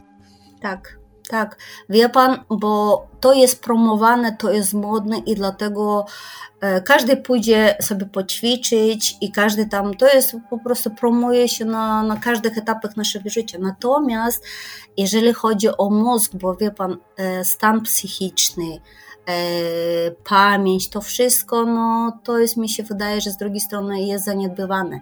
Na przykład, teraz na przykład moje dzieciaki chodzą do szkoły, nie? Jedno chodzi do przedszkola. I ja na przykład chciałabym, żeby oni chodzili na szachy. Nie ma szachów. Nie ma tego typu gry, żeby dzieciaki się skupili. Ja czasami chodzę do szkoły nie? i uczę dzieci. Dzieci z łatwością im idzie granie na komputerze, uwielbiają tego różnego rodzaju e, gier nie? na smartfonach, na komputerach. Natomiast jak zaczynam uczyć tą grę, to to widać, na przykład osoby, którzy bardziej na przykład tego, no to też zależy od e, typu myślenia, nie? na przykład niektórzy lubią tego typu gry i oni szybko łapią i tak dalej, natomiast z niektórymi dzieciakami jest taki problem, żeby zrozumiało w ogóle, ja na początku myślałam, że być może to jest też zależy od tego, że nie każda osoba lubi tego typu gry, czy nie każda osoba lubi szachy i tak dalej. Natomiast e, czasami widzę też takich dzieciaków, którzy tłumaczy szczegóły, oni tego nie rozumieją, nie? Ja drugi raz tłumaczę, trzeci raz tłumaczę i widzę, że z jaką trudnością to idzie i czasami no, próbujesz tych dzieciaków jakoś, żeby oni to, w to wciągnęli się. No, jest ciężko, nie? Ogólnie jest ciężko i ja czasami też ubolewam nad tym, że e, świat trochę skręcił w inną stronę, że teraz dzieciaki dużo grają na, no, gry komputerowe są bardzo no, popularny i jakby powiedzieć, no jest każdy rodzic, który ma dzieci, to po prostu w obecnych czasach gry komputerowe to jest jeden taki problem, nie, że wszyscy chcą grać, a my rodzice chcemy, żeby dzieciaki się zajęli się na przykład innymi sprawami, na przykład czytali książki czy takie gry i jest bardzo ciężko, nie? No, myślę, że e, musielibyśmy się nie tylko na takim no, odgórnym, być może trzeba by tutaj zmienić, y, zmienić bardzo dużo. No, od szkoły, no nie wiem. No ale pani właśnie jest... wykonuje taką pracę u podstaw i z tego co wiem, to mimo wszystko jednak rezultaty są całkiem obiecujące. Wielu chętnych się pojawia, wiele osób interesuje się tą grą, udaje się pani zaszczepić tę pasję u dzieci, robi pani to od dłuższego czasu. Chyba nie jest tak źle. E, jest źle. Jednak... Jest źle. Tak, jest jednak źle, tak. E, ja tutaj, jak robiłam na przykład te spotkanie z dzieciakami, to ja mówiłam, że pierwsza zasada, e, wyłączamy komórki. Nie odbieramy komórek, ktoś tam dzwoni, proszę wyłączyć i nie tam, nie? To nieludzkie. Tak, to nieludzkie, tak, to nieludzkie. Ja powiedziałam, to są moje zasady, te są spotkania darmowe, natomiast Y, wyłączamy wszystkie komórki i skupiamy się na grze. I rzeczywiście, jak, jak inni, no wie pan, z dzieciakami różnie jest, nie? Bo na przykład jak pozwolisz, to oni później zaczynają grać, a druga osoba, a czemu on gra? Ja też bym chciał, już skończyłam grę, to ja bym też. Ja mówię, że takie są zasady. Ja kiedyś pamiętam, że przyszła taka pani, która wykłada na uniwersytecie, moja znajoma, ona przyszła z synem pierwszy raz, i zaczęli grać i ona tak nagle wyciągnęła komórkę, a tam obok taki chłopczyk siedział, proszę panią, tutaj nie wolno komórki używać, nie? A ona mówi, a co ty z nimi zrobiłeś? On mówi, że są takie zasady i mają przestrzegać, gramy gry, przychodzimy, mówi, że raz w miesiącu, czy tam dwa razy w miesiącu spotykamy się i skupiamy się na tym. W domu macie komórkę, tutaj gramy, nie? I rzeczywiście, jak były określone um, zasady, do tego się trzymamy i rzeczywiście dzieciaki zaczynały grać, im się podobało. I te spotkania zazwyczaj, jak dziecko widzi, że wszyscy grają, to on też, jak nawet mu jest ciężko, to on zaczynał grać i jak, jakoś się wciągał, nie? Ale ten proces wciągania się jest, no, no nie jest łatwy, nie? Ja kiedyś Ale tak byłam... Jak? Mhm. Proszę, proszę. Ja kiedyś byłam na takim spotkaniu emerytów, zazwyczaj mnie zapraszają i dopiero wtedy tam e, zrozumiałam, jak jest rzeczywiście e, ciężko. Ja tłumaczyłam, no te zasady nie są takie trudne. E, ja po prostu tłumaczyłam z 10 razy i, i, i, i po prostu byłam tak zdziwiona, że z czasem mózg ludzki po prostu przestaje rozumieć takie, no. Mm, no to nie jest trudna gra, to nie są szachy, to nie są ten, tylko że tłumaczyłam, tłumaczyłam i, I było dużo osób, którzy nie rozumieli, nie? I ja wtedy zrozumiałam ten problem, że y, my musimy ten mózg jednak trenować, bo to jest y, jak ma się 70 lat, czy tam czy mniej, czy więcej, to już w tym czasie już po prostu to wszystko się, jakby powiedzieć, z braku takiej, takiej aktywności, po prostu mózg się starzeje, nie? Później, żeby, żeby odwrócić ten proces jest bardzo ciężko, nie? I, i, i, i, i będąc pierwszy raz na takim spotkaniu z emerytami, ja zrozumiałam, że jednak nie wolno zaniedbywać tą część, nie? Nie tylko Ale... ćwiczymy tak fizycznie, tylko trzeba też trenować mózg. Tak, i do tego zdecydowanie zachęcamy. Może nawet uda się coś tutaj z Ministerstwa Zdrowia ugrać za promocję zdrowego stylu życia, a tak poważnie to, tak jak pani powiedziała, koniec końców, nawet jeżeli na początku nie zawsze udaje się dotrzeć do dzieci, bo też gra nie jest tak multimedialna jak to, co oferują im smartfony, nowe media i wszystko inne, no to jeżeli się uda w końcu przełamać te pierwsze lody, koty za płoty, Potem jednak dzieci zazwyczaj, jak rozumiem, łykają tego bakcyla i interesują się grą, wciągają się w to. Myślę, że my żyjemy w takich czasach, kiedy jest, e, jakby powiedzieć, e, my żyjemy trochę w innych czasach, bo na przykład ja pamiętam w moim dzieciństwie nie było tych gier i rzeczywiście ten bakcyl się trzymał na dłużej. Natomiast w obecnych czasach nawet jak robię to spotkanie, dzieciakom się podoba i ten, ale później ten bakcyl, wie pan, no są gry komputerowe, takie gry, inne gry, bardzo dużo bodźców i to po prostu no, ten bakcyl nie, nie, nie, nie jest w stanie przetrwać, nie? Może to też wynika z tego względu, że jednak zarówno na smartfonie, komputerze, konsoli, jakimkolwiek innym urządzeniu elektronicznym można grać w pojedynkę bez problemu, a tutaj jednak już trzeba coś zorganizować. Potrzebna jest poniekąd instytucja, organizacja, trzeba to skoordynować, albo przynajmniej jedna osoba jest potrzebna, no i to w formie fizycznej, chociaż czytałem, że też już jakiś czas temu powstała wirtualna wersja gry. Tak, tak. tak można grać online. Tak, można grać, można grać online, nawet yy, można to ściągnąć, można grać, natomiast to też się nie cieszy, to, bo, bo to nie są tego typu gry, gdzie dużo się dzieje, nie? gdzie dużo takich kolorowych, wszystko się rusza. To nie jest taka gra, nie? Bo, nie stymulują aż tak ośrodków nie dopaminy. Stymulują. Nie, nie, nie, nie, nie. Jak w tych grach, w tych miejscach, gdzie trzeba dużo myśleć, trzeba się zastanowić, to dzieciaki współcześnie dzieciaki tego nie chcą robić, bo oni już e, poznali e, inny typ gry, gdzie jest zupełnie, tam trzeba tylko myszką robić i, i po prostu można się wkleić w ten ekran i, i można tą grę grać. Oni po prostu no ogólnie to trzeba, jeżeli, by, jeżeli byśmy chcieli to zmienić, to trzeba zmienić już na poziomie na wyższym, nie? bo musiałaby szkoły wprowadzać tego typu gry, chociażby szachy, nie? czy nawet jak nie szachy, to inne tego typu gry, to to byłoby, no to trzeba finansować na takim poziomie, żeby tych dzieciaków no, może nie do końca zmuszać, ale w jakiś sposób motywować, nie? bo na przykład w Kirgistanie czy w Kazachstanie organizują bardzo dużo turniejów i te turnieje, no, dzieciaki mają stypendium, dostałem jakiś ten i, i to wszystko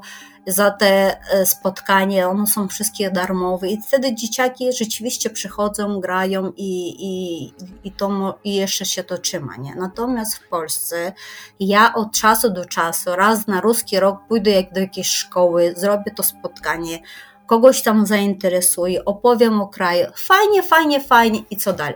I, i dalej nic, nie? I no tak, później kadr tak, z tego nie będzie tak, raczej. Trudno sobie wyobrazić, że tak nie. można zbudować na tak. przykład polską reprezentację. No ale jednak były międzynarodowe mistrzostwa. Wspomniała Pani tak. o tym, że trochę osób gra, dzieci dziećmi. Dobrze, no najwyżej porzućmy mhm. marzenia o młodym na rybku, ale zainteresowanie ze strony osób no trochę starszych niż dzieci, osób tak. dorosłych jest. E, tak, e, jeżeli chodzi o różnego rodzaju o turnieje, właśnie te różnego rodzaju międzynarodowe turnieje motywowały, jakby powiedzieć, rozwój czy utrzymanie tego klubu, bo jeździliśmy, byliśmy w Kazachstanie, w Kirgistanie dwa razy na World Nomad Games byliśmy, byliśmy nawet w Arabii Saudyjskiej, e, byliśmy w, e, w, Czechach kilka razy, bo tam co roku organizuje się bardzo duży taki festiwal E, tego typu gier e, logicznych typu szachy i tam też jest taki, jakby powiedzieć, e, taka rama tej gry Mankala i, te, i Togo Scoreboard. Rzeczywiście co roku przyjeżdżają z Kirgistanu, Kazachstanu i różnych innych państw i staramy się na, tych, na te spotkania jeździć. Oprócz tego organizują w Wielkiej Brytanii, we Francji, Już, już powolutku w Turcji organizują może co, nie co roku, ale co, co dwa lata. Natomiast ten okres covidowy, jakby powiedzieć, trochę nam pozmieniał te szyki. Bo od, od czasów covidowych ja już, jakby powiedzieć, takich cyklicznych spotkań nie organizuję. Jakby powiedzieć, z czasem też ostatnio jest ciężko, jakby powiedzieć, no trzeba, fajnie by było do tego wrócić, Natomiast y, znajduję tylko ostatnio czas na, na, różne festiwale czy na jakieś takie spotkania ogólne, natomiast takich cyklicznych spotkań już, już jest y, coraz ciężej mi zorganizować. Nie? Rozumiem. Pozostaje mieć nadzieję, że jednak to ulegnie zmianie i będzie Pani w stanie trochę bardziej poświęcić się grze. I jeszcze właśnie chciałbym tutaj zadać pytanie kolejne dotyczące gry. Dobrze, w Polsce mhm. jest to rzecz wciąż egzotyczna, mało tak. znana, choć jak już wiemy, cieszy się zainteresowaniem, także w tak. Czechach, ale w krajach, gdzie ta gra, które są kolebką tej gry, jak Kirgistan, Kazachstan, czy też, jak się mhm. dowiedziałem, Turcja, w której też pewna odmiana tej gry występuje.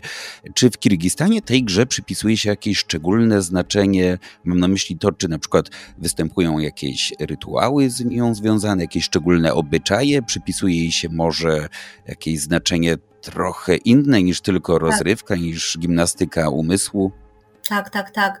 Po rozpadzie Związku Radzieckiego każdy kraj, na przykład Kirgistan, Kazachstan, próbowaliśmy odnaleźć to, co gdzieś tam było schowane, czy do tego, do, czy to się, się nie rozwijało. Staraliśmy się rozwijać te wszystkie tradycyjne sporty, rozpoczynając od wyścigów koni, kończąc to guskorgą. E, jak, jak Kirgistan e, stał niepodległym państwem, to te wszystkie te kategorie tych e, różnych sportów, które nie zawsze były popularne, ale były nadal w naszej tradycji, bo na wioskach grali, e, gdzieś tam no, być może nie było to takie popularne podczas Związku Radzieckiego. Później to zaczęło się, nabrało takiej Mm, jakby powiedzieć, bardzo dużo uwagi poświęcało się i. i Bo i wiązało tak się z tożsamością. Tożsamością, oczywiście. Tradycyjne gry y, to jest je, je, jakby taki ułamek tej, tej kultury, prawda? Jak e, organizują różnego typu festiwale, czy tam, no nie wiem, jakieś e, święta, to zawsze, zawsze występują te gry, nie? czy chodzi o koni, czy chodzi o to górsko gol, wszędzie, wszędzie ta gra występuje i w chwili obecnej, no może już przez ostatnie 20 lat, ta gra jest traktowana jako sport narodowy, jak w Kirgistanie, tak i w Kazachstanie. Ona jest e, lepiej finansowana od szachów, ona jest bardziej, jakby powiedzieć, y, w szkole jest prowadzona, że każda osoba, która by chciała chodzić na, na te zajęcie tej gry, może za darmo tam uczestniczyć. Każde dziecko może, może uczestniczyć na uniwersytetach za darmo. Oprócz tego te osoby, którzy uczestniczą w tych turniejach, osiągają jakieś sukcesy, to nadawane są mm, różnego y, rodzaju tytułu w typu szachach, tam mistrz pierwszego stopnia, mistrz drugiego stopnia, czy tam mistrz e, tam, międzynarodowego poziomu i tak dalej, nie? Oprócz tego też e, dzieciaki są wynagradzani różnymi, no nie wiem, pieniężnymi jakimiś dodatkami i to, to wszystko stymuluje to, żeby dzieci chcą grać w tą grę, nie? I, I na przykład jak jeździmy na te międzynarodowe turnieje, to zazwyczaj przyjeżdża dużo, no zazwyczaj z 20 państw zazwyczaj przyjeżdżają, no wiem, z Niemiec, z Turcji, z Mongolii i tak dalej, i tak.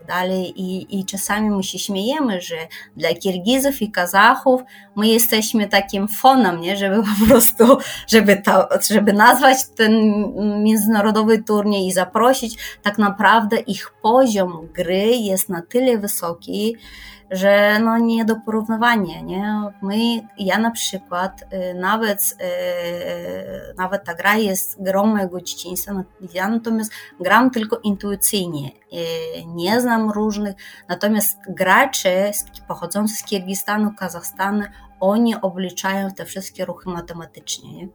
Oni nie zrobią ani jednego ruchu, nie oblicząc. Oni obliczają jak szachiści, nie? Że, że obliczają pięć ruchów naprzód. Nie? My nie no, jesteśmy pewnie na też, przepraszam, powstały do tego celu, domyślam się, różne aplikacje i tak. być może tak jak w szachach pojawił się też tak. problem związany z oszukiwaniem podczas turniejów, bo w szachach to już problem, który osiągnął dość duże rozmiary. Tak, jeżeli chodzi o szachy i Togo Skorgol, bo my co roku, jak już wspomniałam, w Czechach, w Wartowicach organizowany jest festiwal, bardzo duży festiwal tego typu szachy, tego typu gier. E, I, I podczas, no są takie tradycyjne rozgrywki, ale też jest turniej gier komputerowych i tam przyjeżdżają różni informatycy, którzy e, piszą różne programy i czasami program gra z programem, nie? I na tych spotkaniach śmiały się osoby, informatycy. E, oni mówili, że jest bardzo łatwo stworzyć program dla szachów, Natomiast stworzenie takiego programu dla tej gry koczowników jest o wiele trudniej, bo jest więcej kulek, więcej dołków i tak naprawdę, e, jakby powiedzieć, różne sposoby. Dużo więcej możliwości ogólnie. Dużo więcej możliwości i, i, i zazwyczaj nawet najlepsze komputery się zawieszają po, podczas obliczania, nie? Ale to dobrze, teraz komputery kwantowe już no, są w powijakach, co prawda, ta technologia dopiero raczkuje, ale tak. tak, za jakiś czas, jak już komputery kwantowe rozwiną się, no to może akurat. Tak, ja tylko Będzie tutaj, zastosowanie dla nich. Tak, na pewno, to, to z tym tutaj nie ma, nie ma co mówić. Ja tylko chciałam tylko nawiązać do tego, że to jest zwykła gra koczowników, którzy nie mieli piśmiennictwa, nie mieli, jakby powiedzieć tego, tylko że jak czasami się śmieję, nawet e, tutaj współpracowałam kiedyś, e, może przed COVID-em jeszcze to było bardziej aktualne, w Lesznie mm, programiści, taka była grupa programistów, chłopaków, e, którzy próbowali napisać program program tej gry to Score Goal. I oni pojechali z tym do Partubic. Każdym razie e, no ciężko było, nie? Ten program chyba nie do końca im się udał.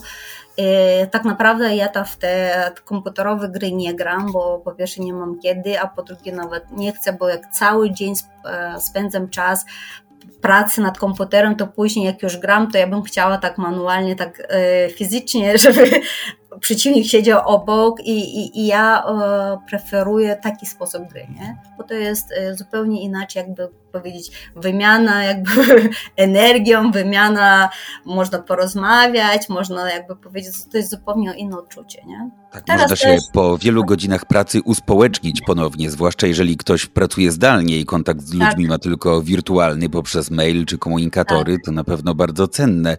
A tak. to proszę mi powiedzieć już tak może na koniec, gdyby ktoś na przykład z naszych słuchaczy, wysłuchawszy naszej rozmowy, zainteresował się grą, przepraszam, że może źle wymówię, Togus mhm. Korgol. Tak. Tak, w miarę tak. W każdym razie, tą grą, o której od dłuższej chwili rozmawiamy, jeżeli kogoś ta gra zainteresowała i chciałby spróbować swoich sił, chciałby się nauczyć i być może potem toczyć boje, niekoniecznie wirtualnie, a jak najbardziej realnie, z namacalnym, realnym przeciwnikiem. Od mhm. czego zacząć właściwie? Jak postawić pierwsze kroki?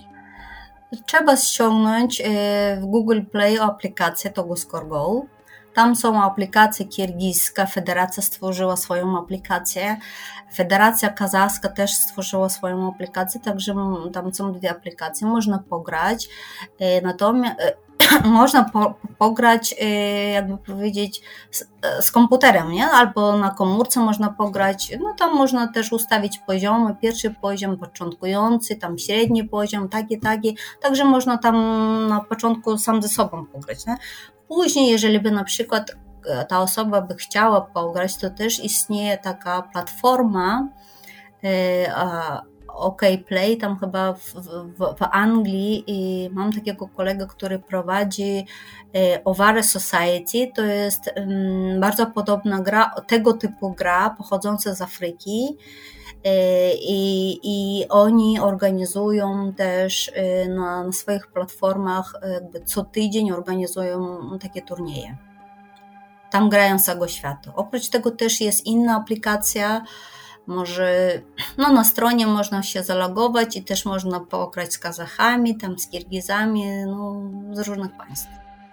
No dobrze, powiedzmy, że poćwiczyliśmy sobie, ściągnęliśmy aplikację, zdobyliśmy pierwsze szlify, potem nieśmiało pograliśmy sobie online z ludźmi z całego świata, no ale żeby tak z wirtualu przejść do realu, co zrobić?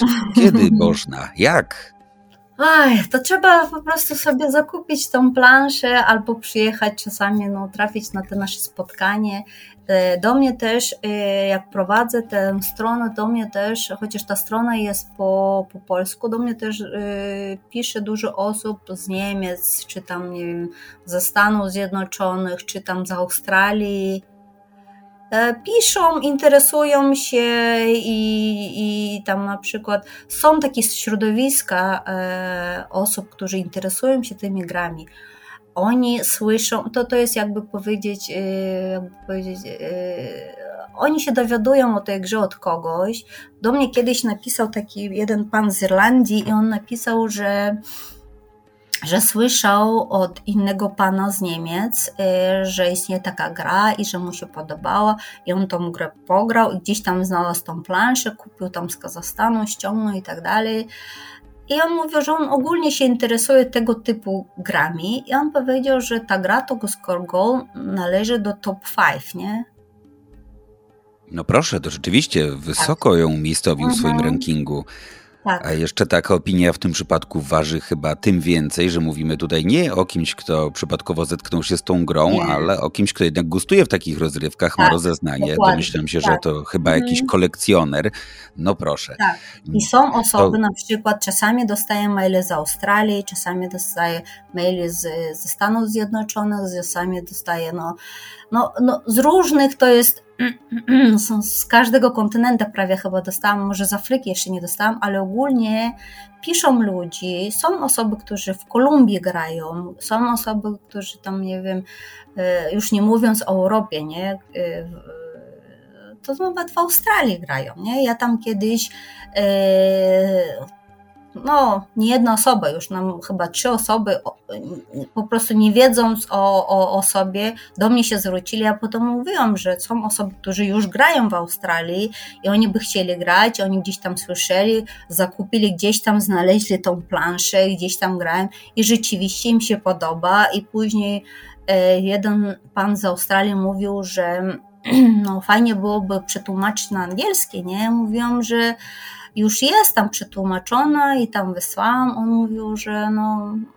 język angielski w Australii też troszkę być może no, trochę się różni, albo na przykład to tłumaczenie z, z na przykład no, przetłumaczone nie, nie, przez Kirgiza grającego, tylko przez osobę, która zna angielski. On mi powiedział, że trzeba tutaj skorygować, że, że to nie jest do końca tak e, zrozumiane i on jako osoba grająca, wtedy pamiętam, że mi skorygował te teksty po angielsku, nie? Że, że, że ja później się śmiałam, no, że ja znam angielski, ale nie jestem native speakerem, żeby to jakąś tam bardzo ładnie opisać, żeby każdy gracz tego mógł zrozumieć od pierwszego przeczytania, prawda? I, i są osoby, i są rzeczywiście te osoby, którzy się gustują w tego typu grach. Czyli rzeczywiście można mówić o tym, że przy Pani pomocy, z Pani udziałem powstaje, tka się tak właśnie międzynarodowa i to rzeczywiście sięgająca bardzo daleko, bo nawet do Australii, sieć sympatyków gry Togus, Togus Kurgol. Tak. Dobrze, to jeszcze wspomniała Pani o stronie, to tak właśnie na koniec, żeby było jasne. Powiedzmy, gdzie można znaleźć na dobry początek informacje na temat tej właśnie gry bazującej na algebrze nomadów. Mhm. Gdzie się skierować, mhm. gdzie szukać? E, my z mężem stworzyliśmy stronę www.toguskorgol.com. Tam jest po polsku wszystko opisane o grze. Tam można zobaczyć, jakie wydarzenia były, jakie, jakie spotkania organizowaliśmy. Można wszystkie zdjęcia zobaczyć i, i można, jakby powiedzieć, dużo więcej się dowiedzieć o tej grze A jeżeli chodzi o jakieś najbliższe okazje, kiedy będzie można pograć, spróbować własnych sił, czy są jakieś konkretne plany, kiedy można by spróbować? E, konkretnych planów jeszcze nie mamy, natomiast myślę, że być może na Norus, na, mm, na pierwszy, pierwszy dzień święta, e, święta, my to świętujemy jako Noruz. I Czyli być może, w marcu może, mniej więcej, tak? Może od 21 marca. E, być może wtedy zorganizujemy jakieś spotkanie w Poznaniu, natomiast nie udaje nam się, no być może no, nie uda nam się gdzieś tam pojechać gdzieś indziej, żeby promować, to po prostu nam brakuje czasu, brakuje pieniędzy, brakuje jeszcze dużo, dużo różnych rzeczy, brakuje nam plaż i, i wszystkiego tak naprawdę. A przede no cóż, wszystkim dużo czasu. niedoborów. Tak, tak, tak, tak. Także myślę, że czasami jak są chętni, to zawsze, jak ktoś chce, to zawsze znajdzie sposób. No, Myślę, że wobec tego słuchacze, których rzeczywiście gra Togus Korgol zainteresowała i chcieliby spróbować własnych sił, powinni, chyba nic innego nie pozostaje, powinni mieć oko i wypatrywać informacji, bo być może, tak jak pani powiedziała, okazja, by spotkać się i pograć będzie już w marcu w Poznaniu. Tak. A tymczasem chyba nie pozostaje nam nic innego, jak tylko właśnie po raz kolejny odesłać do strony. Można sobie zobaczyć, są też dość ciekawe zdjęcia przedstawiające zabytki zabytkowe egzemplarze gry, zabytkowe plansze do niej. Muszę przyznać, że mnie akurat te egzemplarze wręcz urzekły. To wygląda pięknie, naprawdę robi wrażenie i od razu pomyślałem, że no nie wiem, czy bym chciał grać, pewnie też bym spróbował chętnie, ale przede wszystkim pomyślałem, że chciałbym mieć coś takiego w domu ze względów czysto kolekcjonerskich. Bardzo mi się to podoba. Dobrze, bardzo Pani dziękuję.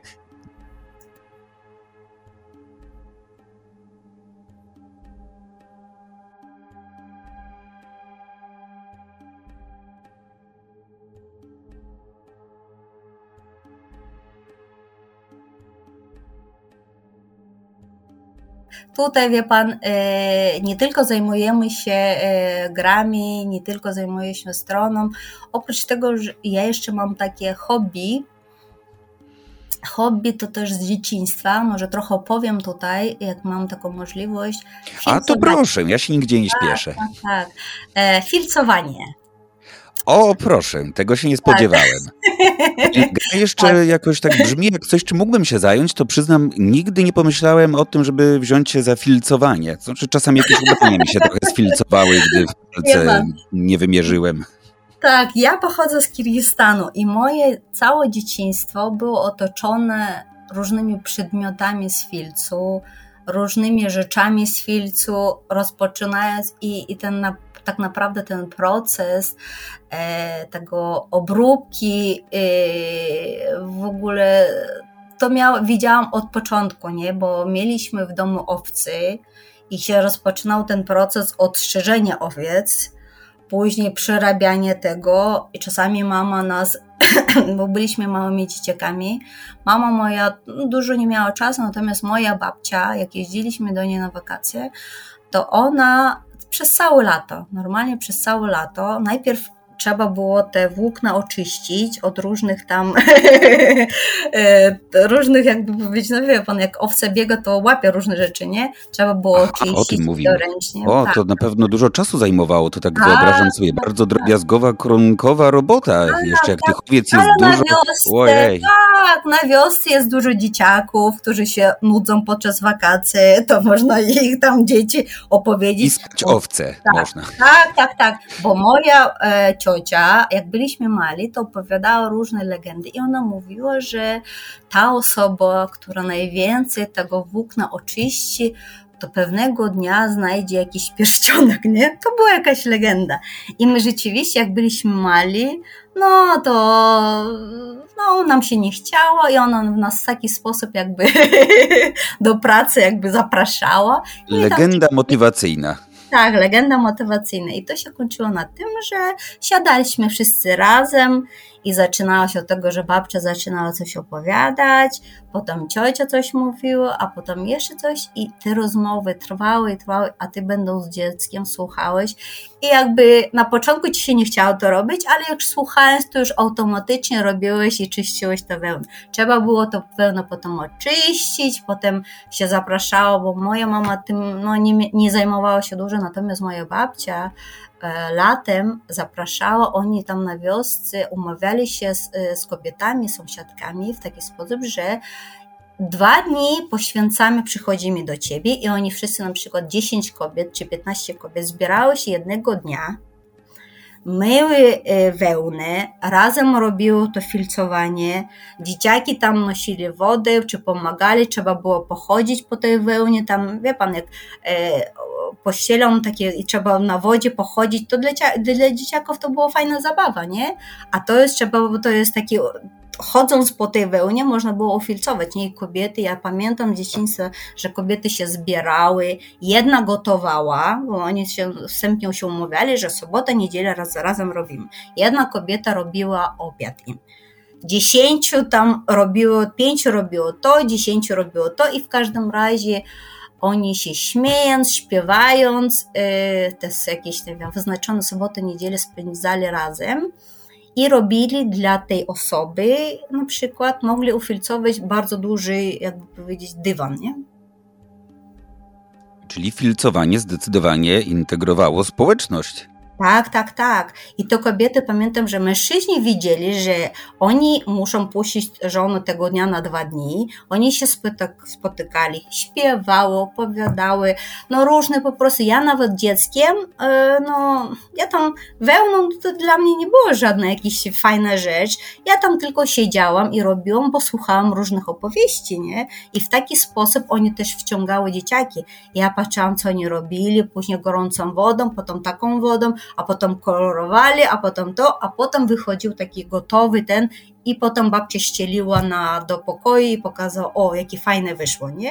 I kobiety się znowu zbierały, siedziały na tym dywanie i znowu planowały to, to w następnym miesiącu czy w następnym tygodniu idziemy do ciebie. I w taki sposób oni przychodzili do, do, do różnych Miałem domów przyjemność gościć w tym odcinku centralnie te dywany, bo tak naprawdę Gulzat Kokojewą. Trudno mi wymieniać wszystkie dywanem, rzeczy, którymi pani się no, zajmuje, ale powiedzieliśmy o najważniejszych, czyli prawda? o Stowarzyszeniu Natomiast Kultury Kirgiskiej, a przede wszystkim to, o grze, której nazwę już tutaj kobiet, dzisiaj wielokrotnie praca, kaleczyłem, no, nie będę tego robił więcej. akceleracja, nie? po prostu oni mogą to, tą robotę, którą jedna osoba robi przez cały rok, oni mogą zrobić dwa albo trzy dni, prawda? I w taki A sposób... do tego jeszcze właśnie w przyjemnej tak. atmosferze święta, integrując tak. się, miło spędzając czas. Tak, tak dokładnie. I, i, I też odrywali się od codziennej swojej pracy, nie? Bo każdy, bo to było wiele rodzin miały na przykład dużo dzieci, prawda? I te kobiety też były w jakiś sposób zmęczeni nie? tą pracą domową, tymi dziećmi, robienie tego samego codziennie. Natomiast taka integracja z czasem, ja tam kiedyś nie myślałam, natomiast teraz będąc matką, już wiem, że tego typu integracyjne takie żyte, to nas pomagały jakąś, być może też były przez to, przez takie spotkanie, przez takie śpiewy, te kobiety też być może umoca, jakby powiedzieć, e, no, mogli być mocniejsze, nie? Albo na przykład psychicznie jakąś się wspomóc, albo ten. Ja tam nie pamiętam takich spraw, że narzekały, że ten. E, I, i, I w Kirgistanie rzeczywiście jest bardzo dużo rodzin, gdzie ma się 5-6 dzieci. I ja na przykład yy, nie kojarzę takich, takich, być może też nie zwracałam uwagi, nie kojarzę takich, że, kobiety miały depresję, czy kobiety tam, no, no być może też nie zwracałam uwagi, ale widząc teraz czasem, wspominając to wszystko, to być może to była taka terapia dla kobiet. Oni w taki sposób być może się też e, odrywali się od tej e, codzienności, prawda? Spotykają się na dwa dni ze sobą, śpiewając, robiąc coś, no wie pan, takiego. E, to też jest twórczość, prawda? Kolorowanie, robienie robienie tych dywanów to też jest twórczość i być może w taki sposób oni, oni e, napełniały swoją taką, no energetycznie być może się napełniało, nie? Teraz tak myślę, że to tak było. I pani też wzięła się za filcowanie? E, do, filc, do filcowania wróciłam w to w taki sposób. Oczywiście, że tam są różne rodzaje filcowania. To, co w Kirgistanie robiliśmy z babcią, to było mokre filcowanie i na podstawie mokrego filcowania tworzyli dywany, tam, no nie wiem, dowieszanie gdzieś tam i gdzieś tam. Natomiast moje filcowanie jest trochę inne. Moje filcowanie jest suche. Ja tworzę za pomocą igły różne przedmioty. I to do mnie wróciło dopiero e, jak urodziłam dzieci przez cały czas zajmowałam się doktoratem, mm, dużo jeździłam i zupełnie innymi rzeczami się zajmowałam. Jak natomiast urodziłam dzieci, to każda kobieta, no może nie każda, ale mm, część kobiet odczuwa taką potrzebę tworzenia czegoś, nie? Z, zająć swój czas czymś takim mm, twórczością. I ja wtedy, jak urodziłam swoje dzieci, to miałam taką bardzo dużą potrzebę robienia czegoś ręcznie. Być może to też jest związane z tym, że hormonalnie te e, kobiety, no, jesteśmy tak stworzeni, to albo w genach mamy, że to kiedyś musi się obudzić, nie? że nie możemy cały czas siedzieć na komputerze, ale też musimy wykonywać taką czynność twórczą. Nie? I, i ja, jak urodziłam dzieci, to wróciłam do tego, zaczęłam stworzyć takie różne rzeczy, chociaż nie miałam za dużo czasu, natomiast e, to nie było, nie trzeba było tam wody, czy tam mokry, czy tam dużo kobiet, ja po prostu siedziałam, jak dziecko mi tam na kolanach spało, to ja po prostu robiłam. Ja miałam taką dużą ochotę tworzenia czymś rękami, nie? I, I wróciłam do tego filcowania, chociaż teraz też e, brakuje mi trochę czasu do tego, natomiast e, te prace powstają i, i, i, i nawet sprzedaję te prace, nie? I A co dokładnie Pani tworzy? Jakie to są przedmioty? E, to są przedmioty takie malutkie, że ja lubię robić różne maskotki. I te maskotki, jak się okazało, um, używane są e, jako rekwizyt na zdjęciach e, noworodków takie malutkie, różne e, zwierzątka, różne rzeczy i, i, i ja o tym nie wiedziałam. Kiedyś tam e, jakaś pani Polka zobaczyła moje prace i powiedziała, a czy mogłaby mi pani zrobić? Ja mówię, no okej, okay, zrobię. I później odnalazłam e, swoje prace gdzieś tam w na jakieś, y, ono, ono sprzedawało ich bardzo drogo, nie? I, i, i ja się zdziwiłam, mówię, że co? Mówię, że ja po prostu, ja poznaję swoje prace, co ja robiłam, nie? I, i, i, i, i później się zdziwiłam, mówię, że czy ma to takie zapotrzebowanie? Ja to robiłam z chęci zrobienia, te, tworzenia czegoś, natomiast się okazało, że takie rzeczy mogą no, być y, przydatne, no, na przykład w fotografii noworodkowej, nie? No proszę, nie przyszłoby mi to do głowy. Owszem, pomyślałbym, że maskotki siłą rzeczy mogą być całkiem dobre dla dzieci, ale już, no właśnie, wracamy do tematu nowych mediów, smartfonów, internetu i tak dalej. No tak, w dobie mediów społecznościowych, no to rzeczywiście wyobrażam sobie, że samo dziecko no to może już mało, muszą być do tego rekwizyty, najlepiej rękodzieło. No i czemu by nie właściwie? Tak, tak, tak. To są małe rzeczy i one tworzone igłą zajmują dosyć dużo czasu i one są takie ekskluzywne. Na przykład czasami też e, sprzedając takie przedmioty, e, nie sprzedajemy to dla dzieci, bo e, dziecko, ja tylko sprzedaję te rzeczy tylko osobom, którzy to doceniają. Czasami oczywiście, że czasami się pytają, czy to, dlaczego ta cena jest taka wysoka, bo ja mówię, że z czasem ja już cenię swój czas, nie? I, i tą zabawkę może mieć tylko ta osoba, która oceni i zapłaci taką kwotę, nie? I rzeczywiście, e, jakby powiedzieć, e, nie myślałam, żeby to, to było to jest takie hobby, nie? I, i, i z czasem mówię, że no to się przerodziło się też um, taki powiedzmy e, jakby powiedzieć, no nie zarobek, ale tutaj jakiś sposób na, na to, że, że można to też zmonetyzować, nie? Swoje, swoje hobby, o. To jeszcze zapytam, bo zaciekawiło mnie to, czy to, co pani tworzy z filcu, jest w jakiś sposób inspirowane Kirgistanem i kirgiską tradycją? E, po, początki tak, tylko że to jest e, e w nowej odsłonie, nie? Czyli aha, inspiracja była na początku, ale potem już poszła pani w bardziej nowoczesne wydanie, tak? Tak, tak, tak. Nowoczesne wydanie i jakby powiedzieć, mm, nie robię takich dywanów, bo sama nie jestem w stanie stworzyć takich dywanów, to nawet bym nie chciała, bo to jest, to potrzebuje bardzo dużo takiej siły fizycznej, żeby ufilcować coś. Kiedyś tam próbowałam um, ufilcować sobie czapkę, ufilcowałam i do tej pory ją noszę i bardzo mi się podoba i jest bardzo cieplutka. E, ufilcowałam sobie też kiedyś kapcie, jak miałam czas i te kapcie o, ja z Kirgistanu przywiozłem, przepraszam, kapcie właśnie między innymi, które w prezencie mhm. dostała znajoma. I przepraszam, tak. bo tak się jeszcze wtrącam, ale najpierw powiedziałem, że jeżeli chodzi o filc, to nie mam pojęcia, co jest właściwie prawdą, ale mhm. po chwili zdałem sobie sprawę, że naprzeciw mnie na półce całkiem nie przypadkiem jest kirgiski kałpak, który tak. również przywiozłem z Kirgistanu, który tak. jest z filcu. tak, tak.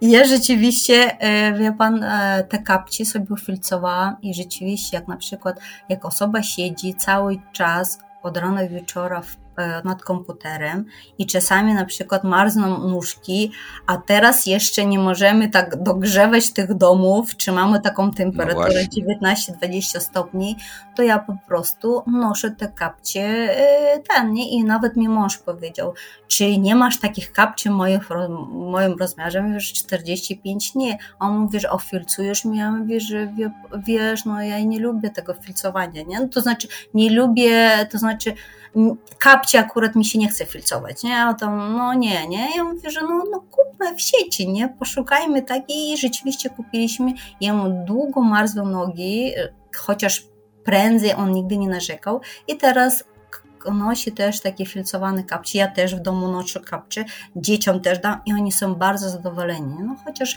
w Polsce e, filc nie jest taki popularny, nie? Chyba nie, chociaż tu bym się nie chciał wypowiadać, bo właściwie mhm. w tej tematyce nie mam dużych kompetencji. Tak, tak, tak. Natomiast w Kirgistanie wszystko, co nas otacza, dywany, w domu jakieś różne przedmioty, jest bardzo dużo filców. Na przykład w samochodzie, jak y, mój tata jeździ, czy mój brat jeździ, to oni takie małe dywaniki y, wkładają pod siedzenie i to trzyma ciepło, nie? Bo ten y, filc, wełna, ono ogólnie no, trzyma ciepło i, i jest, jakby powiedzieć, nie pocisz się w nim i, i tak dalej. Nie czapki noszą, mój tata nosi te czapki przez cały okres. E, te pap, papci, moja mama, no wszyscy noszą tak naprawdę. Kiedyś yy, kiedyś jedna pani z Polski powiedziała mi, że e, no przecież nie wolno męczyć tych zwierząt, nie? I że to jest, to nie jest takie fajne, nie? Że, żeby niehumanitarne. Niehumanitarne. Ja powiedziałam, że niehumanitarne jest yy, na przykład no, jeść na przykład mięso zabitych y, zwierząt, to też można tutaj też kwestia tego, że w jaki sposób każda osoba odczuwa. Nie, oczywiście ja nie mówię, że tak nie wolno robić, każdy żyje jak chce, prawda? Ja natomiast później wytłumaczyłam, nie? że wie Pani, jak to wygląda e, ze stron, z innej strony, bo Wy tutaj mówicie, że to jest niehumanitarne i że te owce trzymane są, a później wykorzystywane i ich tam zabiera się. Ja mówię, że wie Pani, co będzie, jeżeli owca nie będzie ostrzeżona? On mówi, nie wie, to owca zachoruje i umrze. Ona mówi, tak, tak, trzeba tą owcę szczyc, e, ten, koczownicy, tam ludzie, którzy trzymają owce, oni szczyką te owce e, tak jak trzeba i, i te owce po prostu, no, jak jest gorąco, to trzeba ich owiec ostrzyć i z drugiej strony owca na tym lepiej się czuje, bo wie pan, jest zima, wtedy owca ma sześć, prawda? Później przychodzą takie gorączki 40 stopni czy tak dalej. To też jest za gorąco, trzeba tych wiosną ostrzec, nie? I to też jest, jakby powiedzieć, koczownicy przez wiele, wiele stuleci nauczyli się żyć w harmonii, nie? Oni nie zabijają, jakby powiedzieć, e, niepotrzebnie. Oni tylko biorą tyle, ile im trzeba, nie? Oni biorą e, tą wełnę, owiec i tak naprawdę oni nie męczą tych owiec, tylko że to jest jakby powiedzieć taka wymiana, nie? No, Można no. powiedzieć, że koczownicy byli prekursorami tego, co dopiero teraz pojawiło się na zachodzie, czyli zrównoważonego tak. rozwoju, zrównoważonej tak, gospodarki. Tak, tak. Dobrze, tak. już I, będziemy i ja kończyć. A, tak, już przepraszam, Boże. Nie, nie, proszę, proszę dokończyć śmiało. I ja też mam w Polsce bardzo dużo dyskusji na taki temat, że, że, że właśnie z wełną jest bardzo dużo też, no no może nie dużo przeciwniczek, ale też czasami się spotykają takie osoby, którzy mówią, że, że, że tak to nie mówisz, że, a ja mówię, że z, z twojej strony, no, no dobrze, Nie używamy wełny bo jesteśmy wegan, czy tam, nie wiem, wege, czy tam tak dalej, ale z drugiej strony, no na przykład użytkowanie na przykład różnych y, ubrań, czy tam stworzone z różnych syntetycznych, czy to jest ekologiczne dla przyrody, to też trzeba nad tym się zastanowić, prawda? Natomiast te wełniane rzeczy rzeczywiście można, one są dobre dla zdrowia, one są e, takie termiczne, że nie jest gorąco. Nawet w 40 stopniach ludzie w Kirgistanie chodzą w tych e, filcowanych czapkach, nie? Widziałem, tak, tak poświadczam. Tak. To był wrzesień, było zdecydowanie tak. bardzo gorąco i przyznam, że tak, zwróciłem na to uwagę, bo no, wydawało mi się to na pierwszy rzut oka raczej dość dziwne, bo mnie było bardzo gorąco i zastanawiałem się, jakie właściwości muszą mieć te kapelusze, skoro jednak wielu mężczyzn ma je na głowie pomimo upału w Polsce ci znawcy, którzy chodzą do sauny, oni noszą te czapki filcowe do sauny, bo to chroni i mózg, nie? żeby że się nie ogrzało się za mocno, prawda? Przyznam, że zastanawiałem się właśnie, po co niektórym te czapki w saunie. Pomyślałem, że może chronią wrażliwą łysinę, a jednak no, taka jest przyczyna. No, Od przegrzania się, prawda? Uf, niestety, no, nie wiedziałem, ale e, co nastąpiło, to nastąpiło już. Tak. Nie odwrócę tych efektów. Tak, tak. Także, także koczownicy też mieli swoją mądrość gdzieś tam, e, wie pan, nie zawsze można tak powiedzieć, że mieli jakąś mądrość i czasami jak się zastanawiam nad różnymi rzeczami, to rzeczywiście biorą mięso, ale tylko tyle, ile starczy. Nie, nie tak, że wie pan, idziesz do sklepu, tam jest pełno, potem to wszystko wyrzucane jest, tylko tyle, ile żeby człowiek przetrwał, nie? Oczywiście, że nie Myślę, mówię, że... że... Mhm. Tak. Proszę, proszę. No, no, dobrze, ja, tutaj mogę gadać i gadać. Myślę, że tutaj. Myślę, że to taki dobry akcent, że na koniec, całkiem nieoczekiwanie, bez żadnego planowania, możemy skonkludować takim właśnie zdecydowanie proekologicznym przesłaniem. Tak. Bardzo Pani dziękuję. Tak. Miałem przyjemność gościć dr Gulzat Kokojewą, prezeskę Polskiego Klubu Sportowego Togus Korgol. Mam nadzieję, że nie przekręciłem. Tak, bardzo autorkę, autorkę strony kirgistan.pl, a także prezeskę chwilowo tylko zawieszonego Stowarzyszenia Kultury Kirgiskiej. Bardzo dziękuję. Dziękuję bardzo. Wszystkim bardzo dziękuję za wysłuchanie kolejnego odcinka podcastu Centralnie na Wschód, a szczególne podziękowania kieruję do moich stałych słuchaczy. Wszystkim bardzo dziękuję za wiadomości, które otrzymuję różnymi kanałami i chyba nie pozostaje mi już nic innego, jak tylko zachęcić wszystkich do odwiedzania profilu Centralnie na Wschód na Facebooku, do zaglądania na nasz kanał na YouTube, do odwiedzania profilu na Spotify, a także w wielu różnych innych platformach. Oczywiście zachęcam też gorąco do tego, by podsyłać mi propozycje tematów, sugestie gości, albo po prostu dzielić się ze mną swoimi spostrzeżeniami, różnego rodzaju odczuciami, sugestiami, Uwagi krytyczne oczywiście są też jak najbardziej mile widziane. Dziękuję za uwagę, dziękuję za zainteresowanie i do usłyszenia niebawem w kolejnym odcinku Centralnie na Wschód.